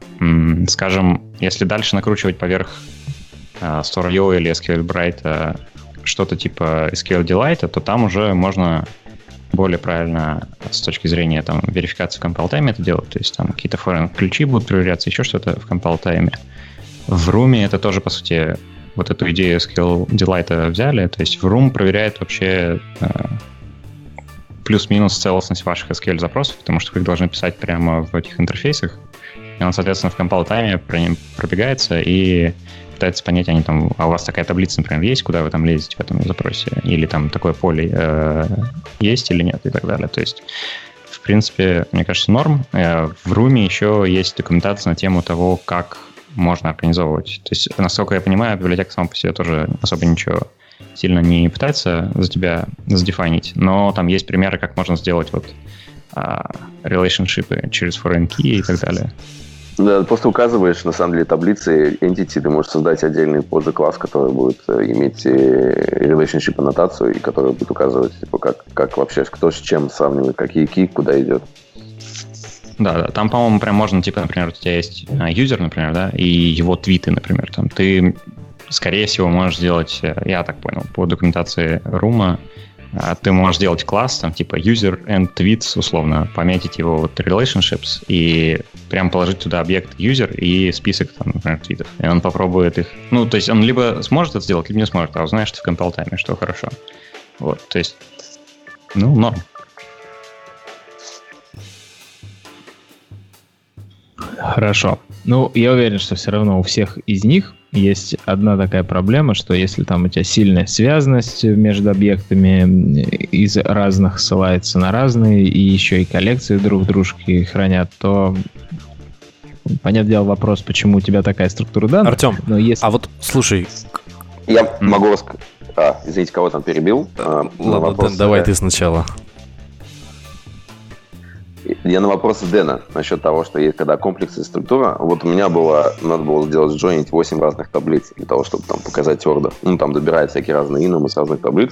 В конце концов я понял, что все на самом деле это а, не очень правильно джойнить кучу таких много таблиц, а просто делать, разделить.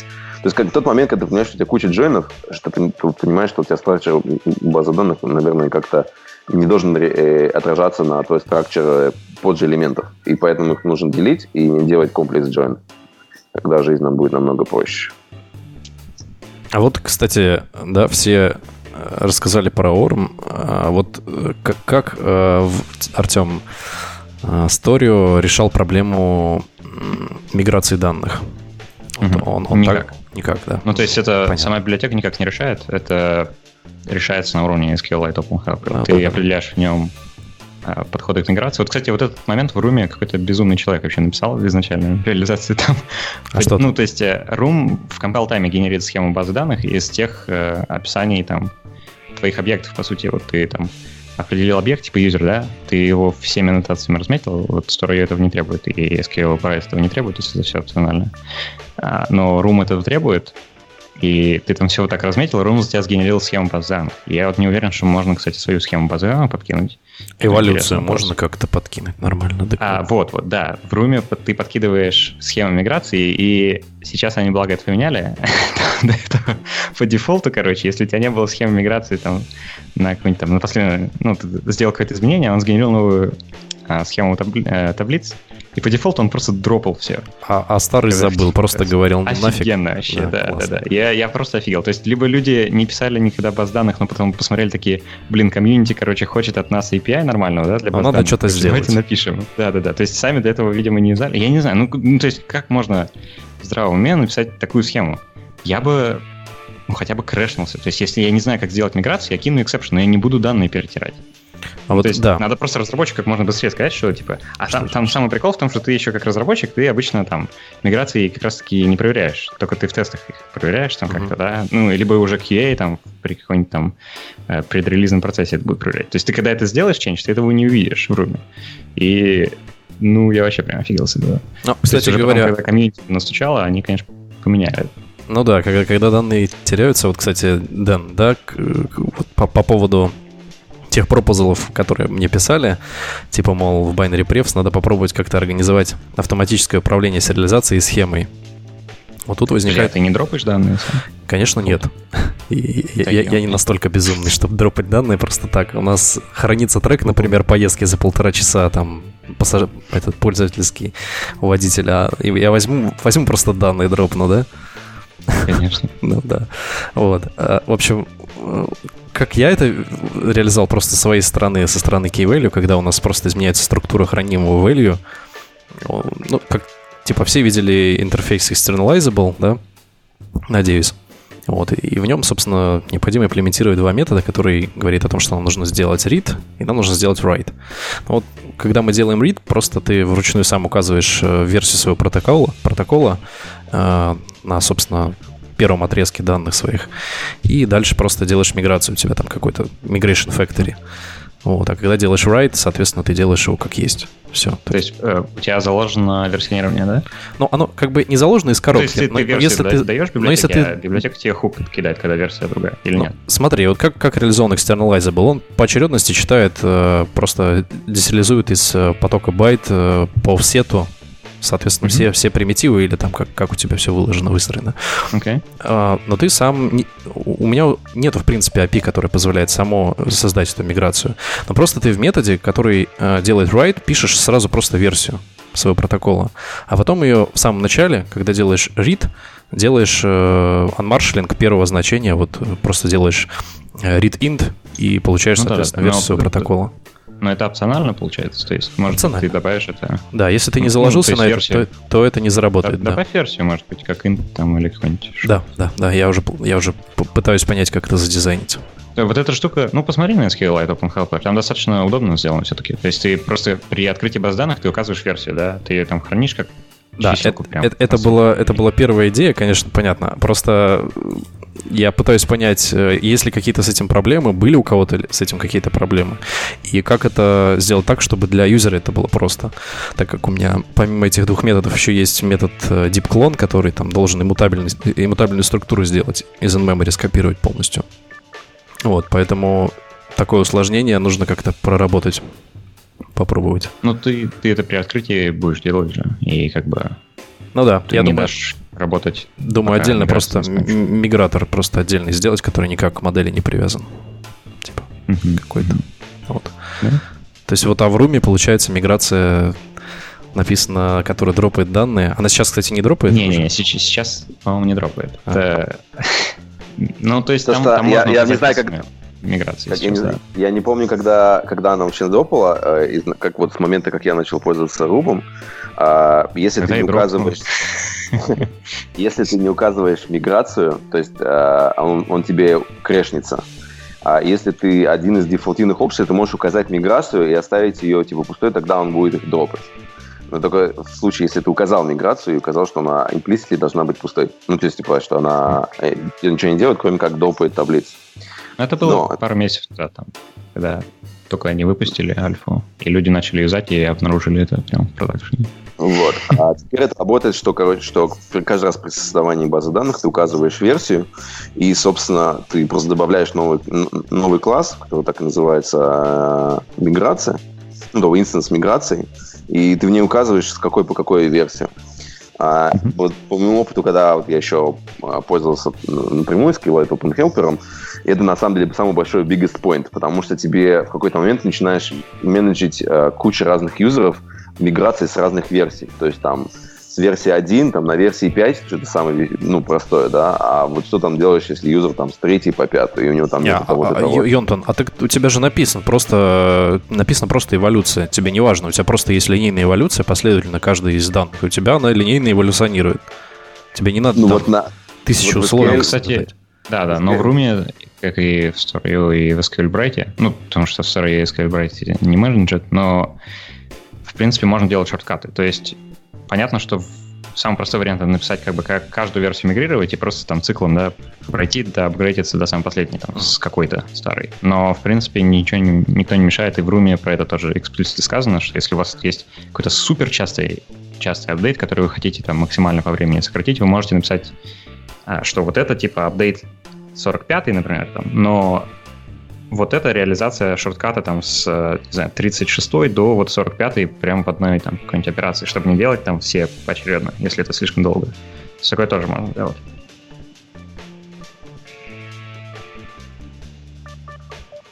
Вот Дэн скинул да. э, о том, что... И все... сейчас она по дефолту дропает. Да, да, да. дропает данные, Йон, поэтому тут даже на код-ревью будет сложнее. То есть я уже в продакшене подропал, да, Йон? Да. Скорее всего. Так, давайте подожди. еще а... у меня один вопрос. Да ладно, а, ну опять дропает и дропает. Ну. Нет, ты создаешь пустую миграцию, а если ты не понимаешь вообще миграцию, то он тебя крышится. И... Да нет, тут же да. вот написано, если ты не предоставил необходимой миграции, room rebuilds the database instead, то есть он дропнет да. базу данных. Я посмотрю документацию, могу сказать, что происходит в коде у меня на данный момент. Room версия, по-моему, последняя, бета один. Что если ты не даешь миграцию, то он тебя крышится. А, крышится ну, с элементом exception. Отправь им тикет ищет на то, что ну, ладно, данные не трутся. Документацию забыли обновить. Это тоже это, возможно. Кстати, да, частая проблема. Давайте дальше. Вопрос такой про парсинг классов. Что у многих этих прекрасных инструментов, помимо поддержки эр икс, должна быть заложена поддержка Kotlin. И... Угу, да. По вашим наблюдениям, что с этим? Как обстоят дела? Я могу рассказать про Room. Вот, мы используем везде Kotlin, соответственно, подтянули Room. И все работает, но ну, вполне ок. Есть небольшие косяки, типа, например, в дао ты должен указывать там арк один, арк ноль. Вот, иначе человек читаемое название просто не читается. Что? А, а вот так вот. Сейчас, я сейчас в чатик скину. Я в чатик скину, как это выглядит. Вот, а, выглядит, конечно, это ужасно. Вот, на, на самом деле, такой сакральное знание Котлина. Подожди, я ничего не понял. А типы безопасности вообще есть тогда? Они не знают, какие у тебя параметры или что? Они просто не могут разобрать имена параметров. А, имена? Ну, подожди, у них же compile time там. Чего там они не могут разобрать? А, вот, типы, понятно, типы, не, то есть, вот не работает и все. Типы филдов не объект, я надеюсь. Или как? Нет, типы филдов разбирают нормально. Вот. А они разбирают имена параметров. Вот какой-то прям странный баг. Причем он тянется уже там, начиная с альфа, когда мы начали использовать, и вот до последней версии. Подожди, где тебе это надо указать? Я что-то вообще не понимаю. Ты, ты ему даешь какой-то объект, который типа как из курсора вытащить? Или что? Смотри, в Room'е ты в дао пишешь там select, там join mm-hmm. и так далее. Да, вот, да. Соответственно, ты можешь указывать, какие ты параметры используешь в этой эс кью эль-степке. Подожди, ты все... Ох, ё-моё, ты что, в эс кью эль пишешь арк один, арк два?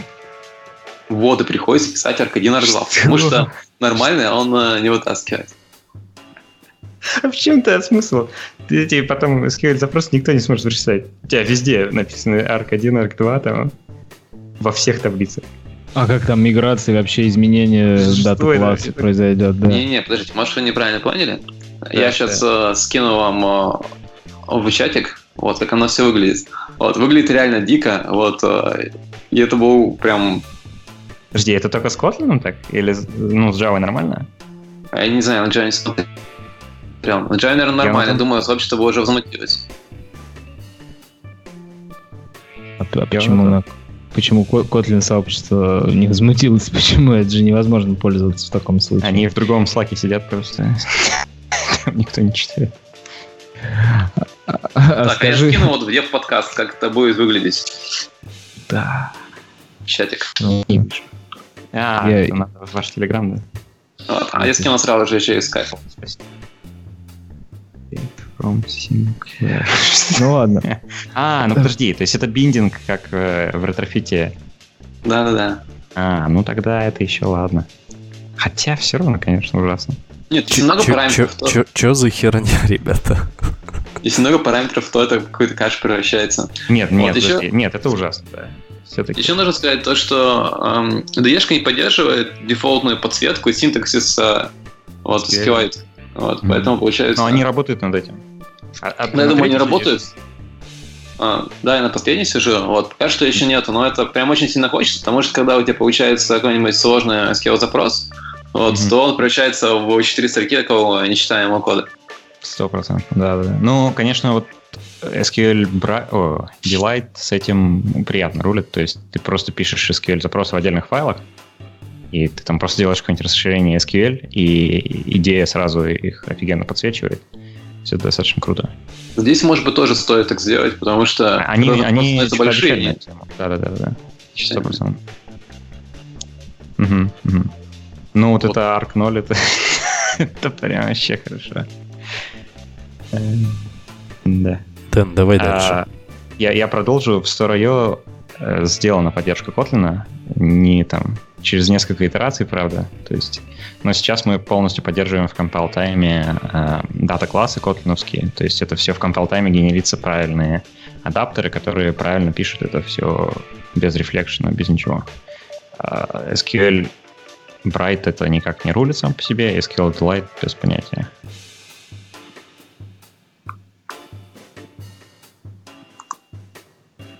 А, да, а кстати, Денис. Вы... Александр Блинов, используете дата-классы, да, для объектов, правильно? Угу.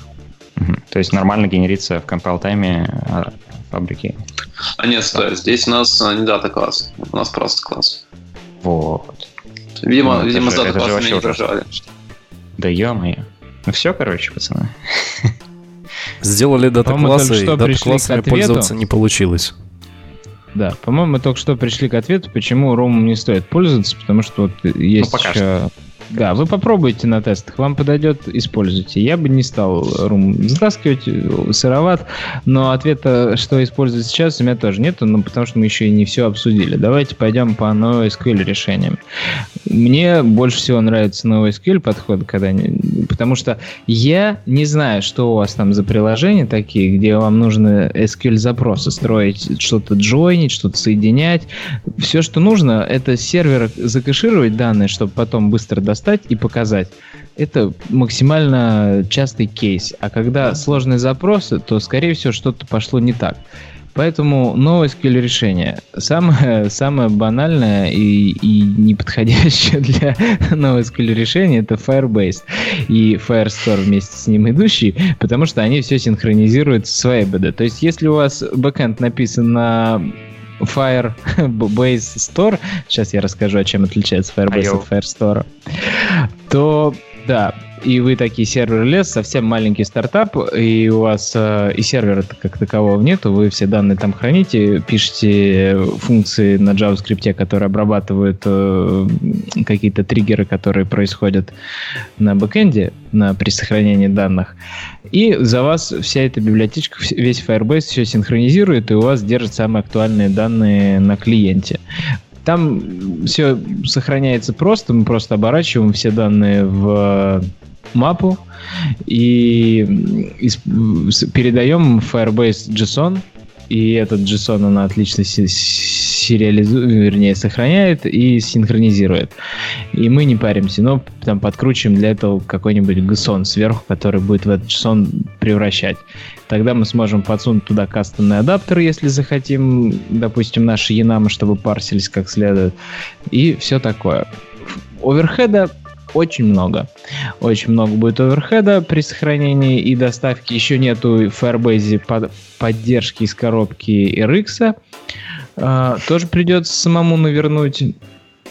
но там как бы подход с уведомлением об изменении присутствует, но самому листнеру наворачивать тоже не захочется, а вот захочется что-нибудь там, но ни LiveData поддержки из коробки, ни поддержки эр икс не присутствует.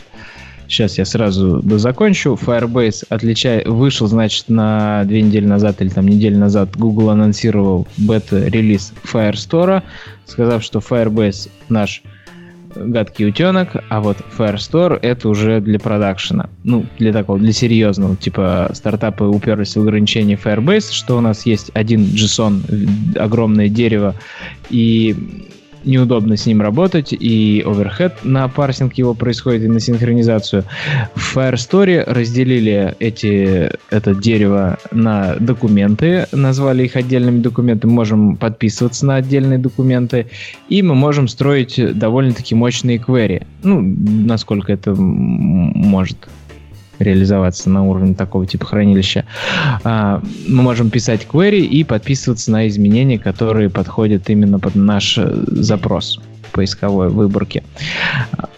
Такой вот Firestore. Он находится в бете, уже доступен всем, можно попробовать. Google и команда Firebase говорит, что вот, больше не используйте в новых проектах Firebase, используйте Firestore.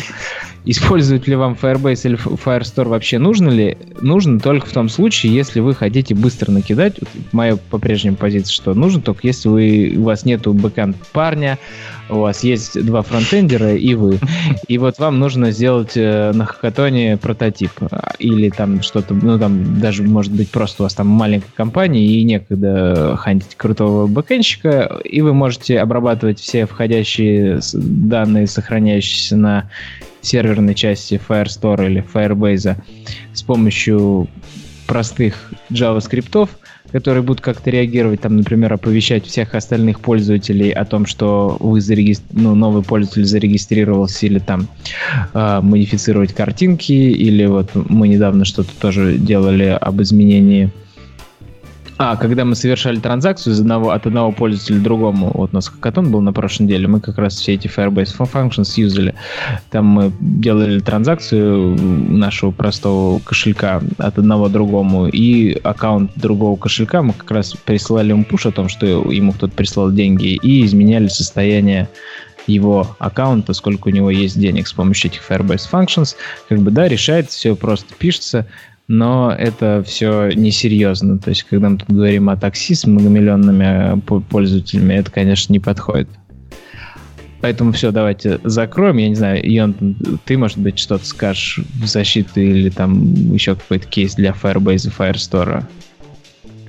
Как джи ди и. Ну, как там, там а, ну, на самом деле, ф- ф- надо сказать, что э, потолок, которого нашли в, в обычном Firebase, Firebase Real Data Store, на самом деле потолок, он для обычных стартапов, он очень высокий. То есть там потолок был, что они видели спад в продуктивити при э, кон- десять тысяч конкар соединений. Как стартапист скажу, что если бы у меня было бы десять тысяч конкар на соединениях, я бы очень хотел, чтобы это была моя большая проблема. Вот. Э, поэтому, десять тысяч бы... соединений, стартап. Да, то есть это такое прям, типа, вот, мне интересно, что же у них такие за стартапы, которые дошли до этой проблемы. И... А бэкэнд не построили свой. А? Там же проблема-то в основном вроде финансовая. Он типа упор дорогой становится вроде. Ну вот они написали, что э, проблема, которая, э, из которой они перешли э, на другой solution, это именно, что вот у них есть клиенты, стартапы, которых э, на десять тысяч concurrent соединений все дело было плохо. Вот. Э, поэтому я очень искренне завидую стартапам с десять тысяч concurrent соединениях. И, наверное, что да, в это время, наверное, стоит переходить на какой-то другой э, solution для storage data. Ну да, и по баблу там можно нормально уже упереться, потому что все эти ваши соединения уже перестают быть бесплатными, и транзакция начинает, каждая транзакция начинает стоить вам денег, и, и нам нужно пригласить, наверное, Звиада, чтобы он защитил и объяснил, почему мы должны использовать Firebase и Firestore, а не какое-то решение на просто клауде, если мы хотим масштабируемость. Ну да ладно. Ребята, ну, слушай, реально, вопрос такой. Если вопрос ты маленький стартап, и у тебя надо просто что-то быстро запилить, то Real Data да. Storage это такое прям супер. Да, а это если огонь. Ты очень high scale, то как бы новый solution, но как раз для тебя. А да. Что такое что активное значит? Соединение? Расскажите. Вот всегда вопрос был, что это такое. То есть я зашел в приложение, и у меня создалось source connection, вот, он у меня пропадет, когда у меня приложение выгрузится, или как оно? Типа того, у тебя Firebase да. там сокет держит все время. Сокет, сокет держит примерно где-то, вообще антенна держит соединение примерно около двух минут. Просто вообще радиосигнал, вот, то есть ты сделал запрос, а радиосигнал на телефоне будет еще открыт за эйч ти ти пи реквест, это будет держаться, по-моему, две минуты. Но это зависит от конфигурации эс эл. То есть теоретически эйч ти ти пи соединение будет еще открыто. Ну, то есть его должен быть твой сервер сервить достаточно долго. Ждать коннекшена. Возможно. Тут я не готов спорить. Но то, что активный коннекшн, значит, у него был онлайн, у этих ребят десять тысяч пользователей открыто приложение единовременно. И в этом они уперлись. Ладно, идем дальше. Paper. А, Артем, ты, кстати, на Paper смотрел, и вообще ты как относишься к новой эс ку эль решению? Mm, ну, нормально. Ну, то есть, если они нормально реализованы. Но типа что-то типа Realm, это, конечно, вообще такой фейспал магический. Сейчас что-то мы не, про Realm не, перейдем. Не затронули его. Ну, окей. Ну, вот давай. Это я еще тогда. Не подошли. Да. Ну, подожди, давай я уже сделал. Нет? Ну, давай, ладно, давайте... Ну, супер плавный переход, видишь. На, на, навал на Realm. У нас нет защиты. Ну, Realm, это, конечно, просто... Я бы волонтерился, но... Ну, кто-то Шесть. делает подход к рейтингу, это, это просто, я не знаю. То есть, это такие же люди, которые вот... Подумали, что надо, короче, запилить базу данных, но до этого не пилили. Ну, типа, вот есть у комьюнити требования, вот где Room в миграциях дропает базу, там Realm с мультитрейдингом дропает вам логику программы. Это просто капец. То есть ты... Active Record один чего только стоит. Да-да-да, еще и Active Record. То есть это вот такая комбинация долбанутых паттернов. Странных дурацких решений вообще. С NoSQL Storage я вообще просто офигеваю. Но... Ну, вот основное, зато у них, конечно, видео классное. Да, да, да. То есть я вот на следующей неделе пойду на какой-то здесь метапчик, прям рядом с офисом будет. Ну, конечно, молодцы, я ничего не спорю. Но это, мне кажется, их лучшее. Вот лучше пускай не метапы делают, кажется. Но ти эл ти ар там такой. Там типа на каком потоке ты считал объект из NoSQL штуки, только на этом потоке, пожалуйста, с ним работай, иначе может начаться инконсистентная херня. То есть там будут апдейты не видны на разных потоках и так далее, а при этом, по-моему, да, как Саша говорит, это Active Record, то есть там надо именно в этот же объект потом писать изменения, то есть это, это просто какой-то трэш. И там с RxJava, ну, естественно, мутабельность, это... про проблемы, главная да, проблема да, да, мутабельности. С RxJava там, короче, надо, видимо, кастомный делать э, скедулер, который там на сингл-потоке вообще работает, чтобы да. точно вот... Ну, иначе там Саша придет, вам на код-ревью отрежет руки, потому что вы там не законтролировали потоки правильно. То есть это, это какой-то пипец. Потому что основная суть баз данных, ты на бэкграунд потоке сделал запрос, да, ты считал, все замапил, вот, чтобы на ю ай делать минимальную работу, да. И потом на ю ай ты просто даешь ссылки, по сути, на объекты, которые уже в памяти лежат. Ну, либо на курсор, который имеет какое-то окно в памяти, и, там, а потом, например, в бэкграунде там, новое окно читает, и тебе обратно в памяти уже на ю ай потоке делает что-то. А Realm, он по другой схеме. То есть они изначально пошли из того, что они прям, по-моему, они, мне кажется, и до сих пор так говорят, что типа Realm настолько быстрый, что вы прям на ю ай-потоке, короче, все можете делать. То есть он ленивый, вы сделаете какой-то там, типа, дай мне юзер это с таким айдишником, да, вот вам вернулся объект юзера, он по дефолту не заинфлейчен, то есть у этого объекта пустые поля. А, при этом они не пустые, на самом деле. То есть, но когда вы до них потянулись... Да-да-да, когда ты к ним пойдешь через геттеры, они начнут инфлейтиться. И типа это настолько быстро, что можно все делать на ю ай. На самом деле это все очень спорный момент, то есть насколько оно быстро. То есть это надо очень аккуратно бенчмаркать. И, и как бы, ну, бенчмаркать лейзи-систему достаточно сложно. И... Что такое у меня телефон? Что-то бежит. А, ну, короче...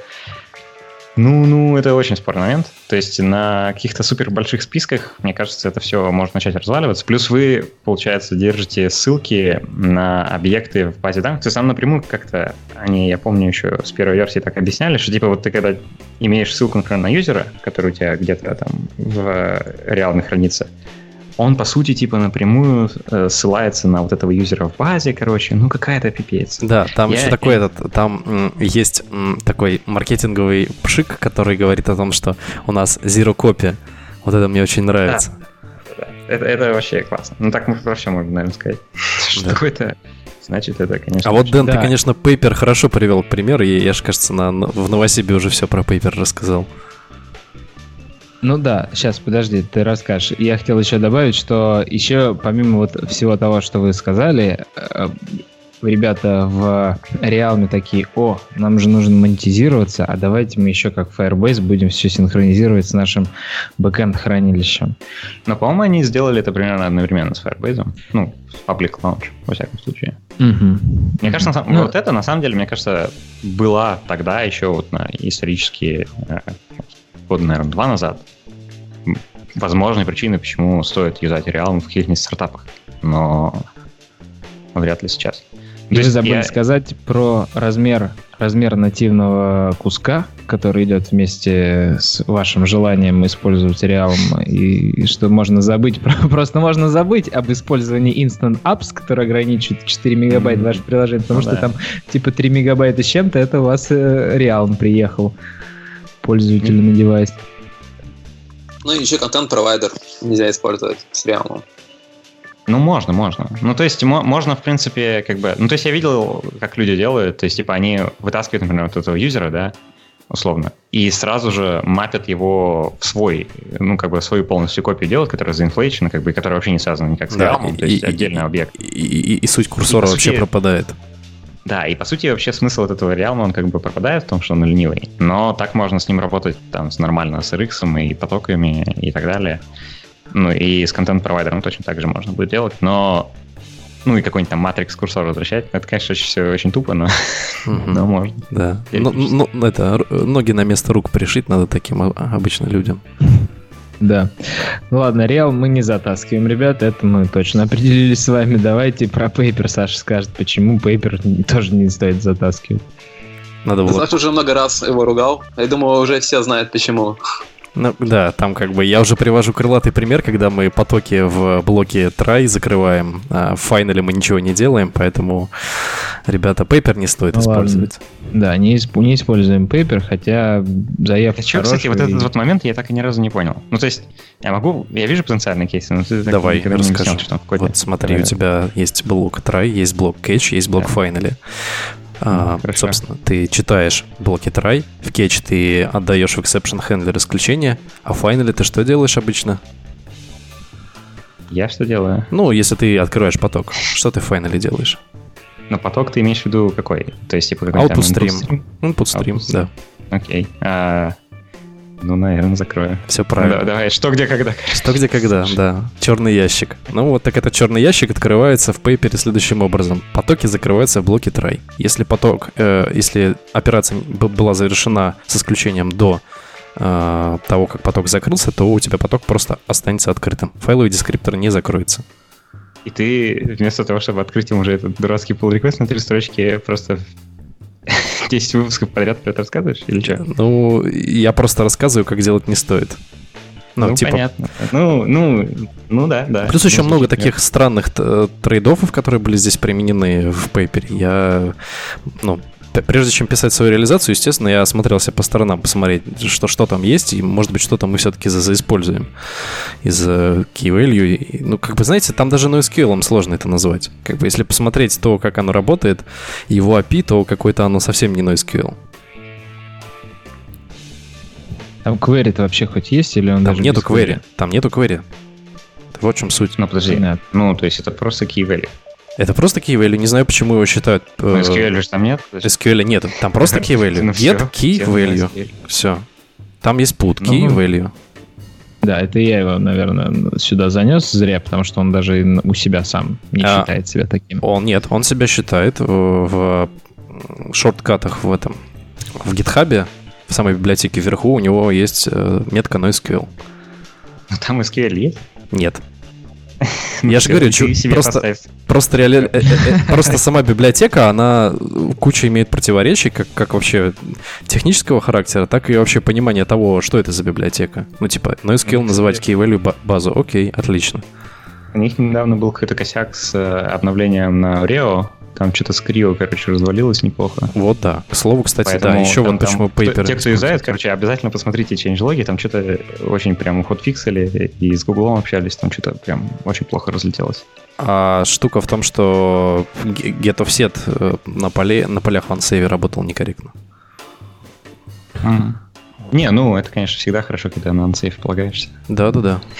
Фоллбэков нету, сидишь с Kryo и думаешь, что у тебя все high-performant. Mm. Да. Я понял вашу позицию. Uh, ObjectBox. Кто, кр- кроме меня, про него хоть хотя бы слышал? Я слышал. Расскажи. Примерно все, что я знаю про него. Ну, то есть, я так понимаю, меня, короче, единственный момент меня очень сильно смущает, который мы, мы с чуваком с dbflow обсуждали, на кой хер greenDAO сначала был компанией зарегистрированной, а сейчас ObjectBox — это компания, короче. Это прям вот юридическое лицо, ObjectBox. Я вот думаю, ну, нам, короче, тоже надо заводить или что? Да ничего, Тима, как Firebase его сделает свое клауд-хранилище. Вот это, прям на будущее. Ну, да, но... Но greenDAO вроде нет такого ничего. Насколько, а я, насколько я знаю, мой старый приятель уехал давным-давно жить в Мюнхен и работал в компании Green Robot, которая была основным контрибьютором в greenDAO. И идея была такая, что есть техдир, который очень упарывается по вот таким заморочкам, как написать свою базу данных. Как бы почему бы нет. Окей. Okay. Вот. И, значит, он... Так, так продать м- будет проще. Вместо того, чтобы, да, там, заниматься продуктами в этой компании, пилился с огромным удовольствием и упарывался по greenDAO, аж три версии, как вы видите. И вот, видимо, это как раз тот самый чувак, который сейчас ушел в ObjectBox и горит идеей сделать, наконец-то, священный Грааль хранения данных в Android, и предложил ObjectBox. ObjectBox от- оперирует концепцией боксов, то есть каждый объект у нас не таблица, а бокс, в котором причем, мы сохраняем. Причем, Дэн, перебью, причем каждый объект у нас black box, потому что сорцов нет.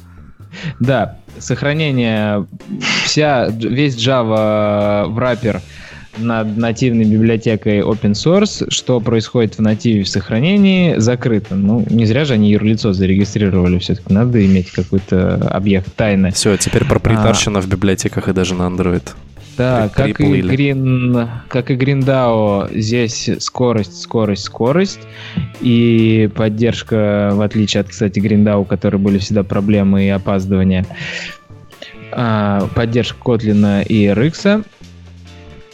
Пре- преимуществом они вот пишут, что у них local unit testing, типа все можно запустить на десктопе, никаких зависимостей к Android и так далее. Можно а взять Room, и кстати, все тоже тестить. Вот, это хорошо. Mm-hmm. А, и эти боксы, значит, мы сохраняем объекты, а relation — это связи между этими боксами. Вот, вот, вот и все. Такой эс кью эль, новый эс кью эль.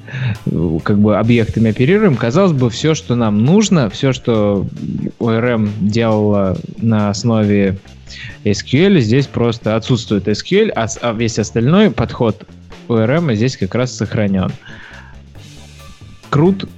Обычный, как бы, и query, не знаю, насколько мощные, и что там с релейшенами, тоже не могу сказать, но прям он считает себя очень крутой. Вот мы с ним спорили тоже, с этим создателем, я говорю, нужно попроще, боксы эти сроду не вперлись, я не хочу сохранять, держать в голове, что если я хочу сохранить этот объект, я должен еще сохранить все его вложенности в другие боксы, я просто хочу нажать «сохранить» и «сохрани мне все дерево», а он говорит, что типа иди в Paper со своими требованиями, там вот так, а у меня все разложено по боксам. Хорошо сказал, иди в Paper.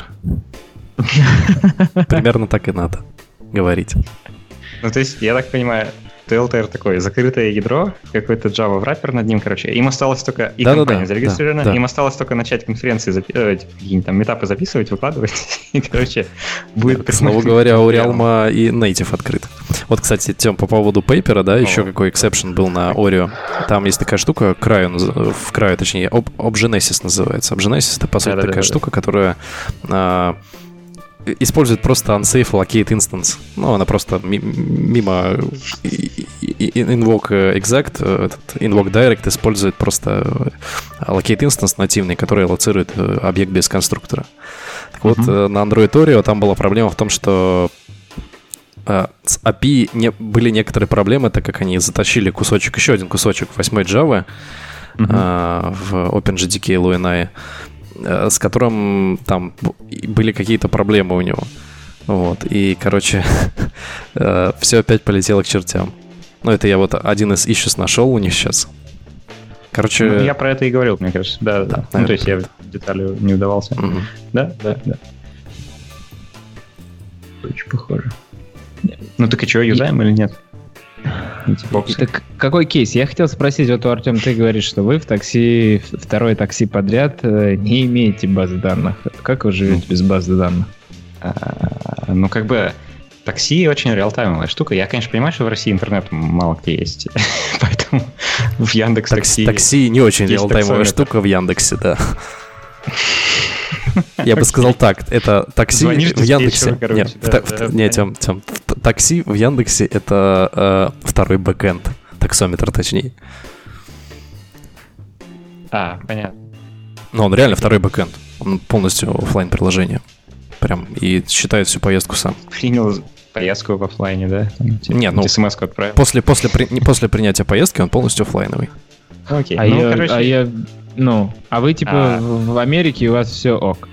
Ну, как это сказать? Ну, типа, мы не можем доверять состоянию клиента долгому, во всяком случае, записанному в офлайне. То есть мы, понятно, что мы там буферизируем что-то, но это все практически в памяти делается.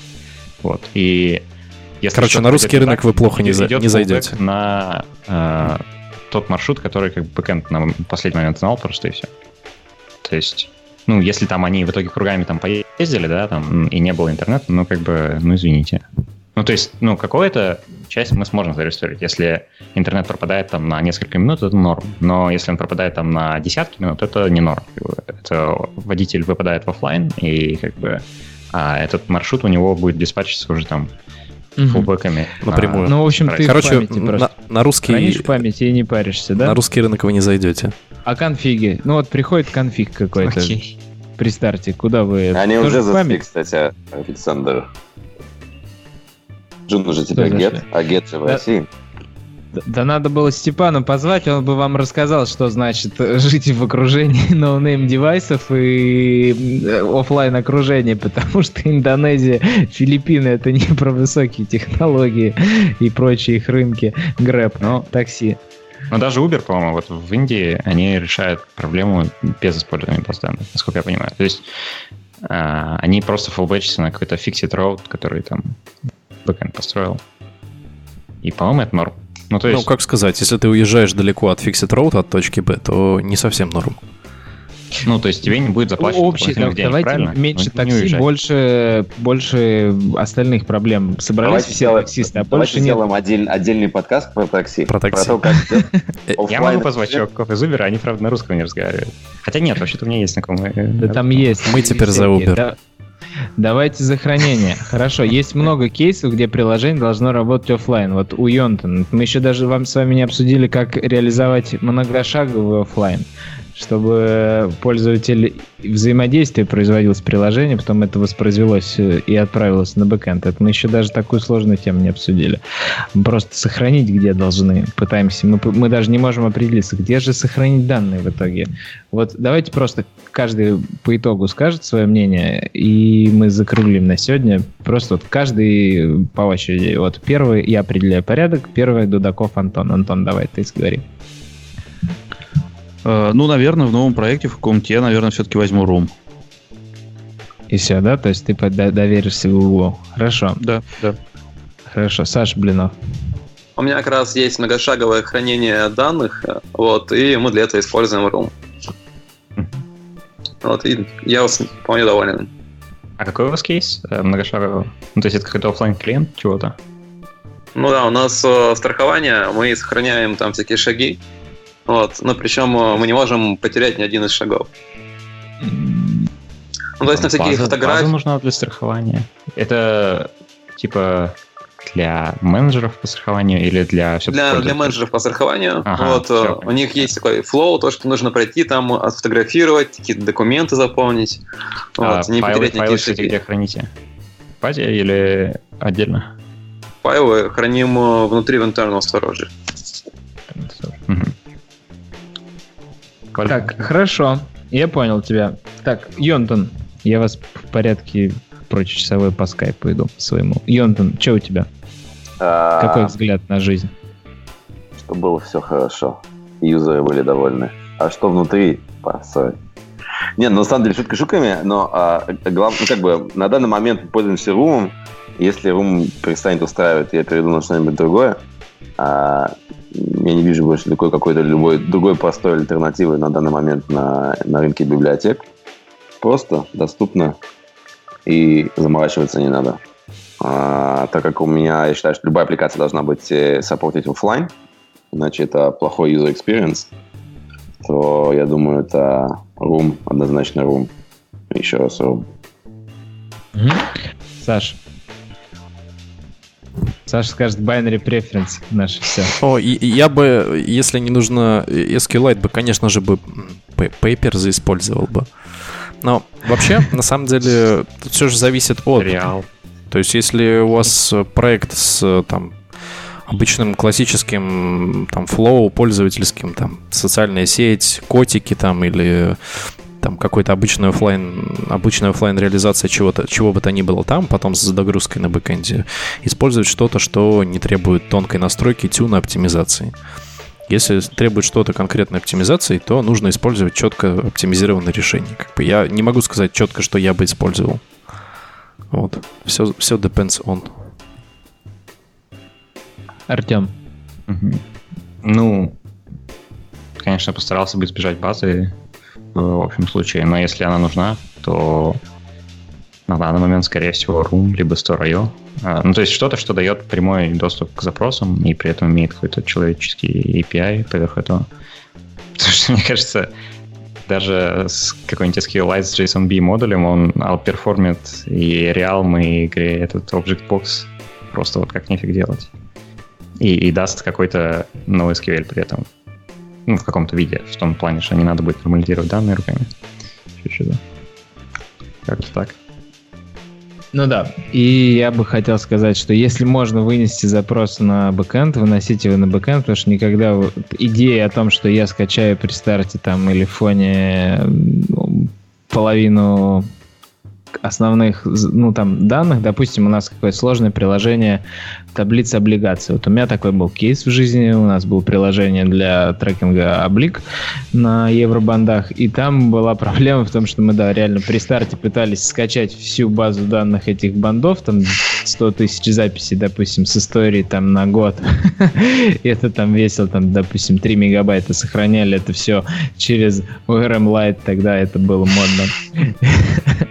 Без эр икс, причем еще, ну, это даже плюс. Yeah. Асинктаском, да, ну, в сервисе, на самом деле, сохраняли все это дело, и потом строили огромные запросы в URMLite, и это было так медленно, что просто невыносимо. По три секунды проходили запросы там на Galaxy Note четыре, и не, не дай бог такое никому, и причем бэкэнд считал, что мы делаем так, и так и надо жить, они и фронтенд заставляли жить таким же образом, потому что мы же уже и так про, про, прогресс большой сделали, мы уже не храним си ви эс файл и, и не парсим его. Мы же уже вам отдаем джейсоны, куда еще прогресс больше. Вот, и это было ужасно медленно. Сейчас ребята, насколько я знаю, ушли от этого всего, и когда пользователь онлайн, никакого кэша такого монструозного не создается, и все запросы на сервере, мгновенно респонс приходит только по нужным данным, и только то, что нужно отобразить, то и скачивается. Вот старайтесь придерживаться этого правила.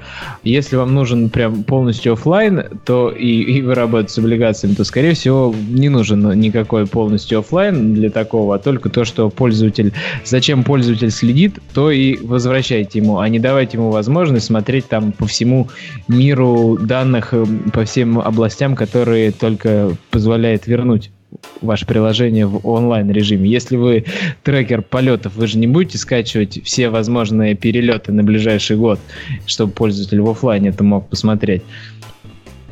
Но если вы разрабатываете для рынков не таких, как США и Европа центральная, и северная, то, возможно, вам стоит подумать все-таки о хорошем кэше, вплоть до того, чтобы пользователи могли по Bluetooth передавать базы данных своего приложения другому, и это сейчас были не шутки, потому что в Африке именно так приложение распространяется. А, именно по Bluetooth один скачал АПК из-за дорогого трафика и остальным отправил. Йонтон, я вижу, ты строчишь сказать нам пока, давай ты скажешь пока, а я закончу свою мысль. А, он говорит, Денис, выпуск не про офлайн. Хорошо. А, да, спасибо. Мы про хранение данных, наверное, ответили вам, что мы не знаем, где нужно сохранить, но рассказали плюсы-минусы всех библиотек. А выпуск про офлайн запланируем на в эфирной сетке этого года. А, и, и спасибо всем, кто пришел, и спасибо вам, что послушали. Надеюсь, что в этом выпуске мой голос, пока вы едете из Челябинска в Екатеринбург, не становится тише. Я старался говорить громко. Что? Ну, были такие жалобы, что вот мой голос тише, я прислушаюсь к просьбам телезрителей, радиослушателей, кто у нас, подкастослушателей. И все мы звучали хорошо, и мы скоро купим микшер Саши. Саша обещал выбрать микшер, у нас будет крутой Мишкер. Звук. Да? Микшер, микшер, мишкер, да. И спасибо Артему, что заглянул, Йонатану, что заглянул, Саше, Антону и Саше, что проснулись. Всем хорошего вечера, дня, ночи, не знаю, Артему сна. Мы пошли в офлайн. Все, всем покеда, чмоки-чмоки. Всем пока. Всем пока. Пока-пока.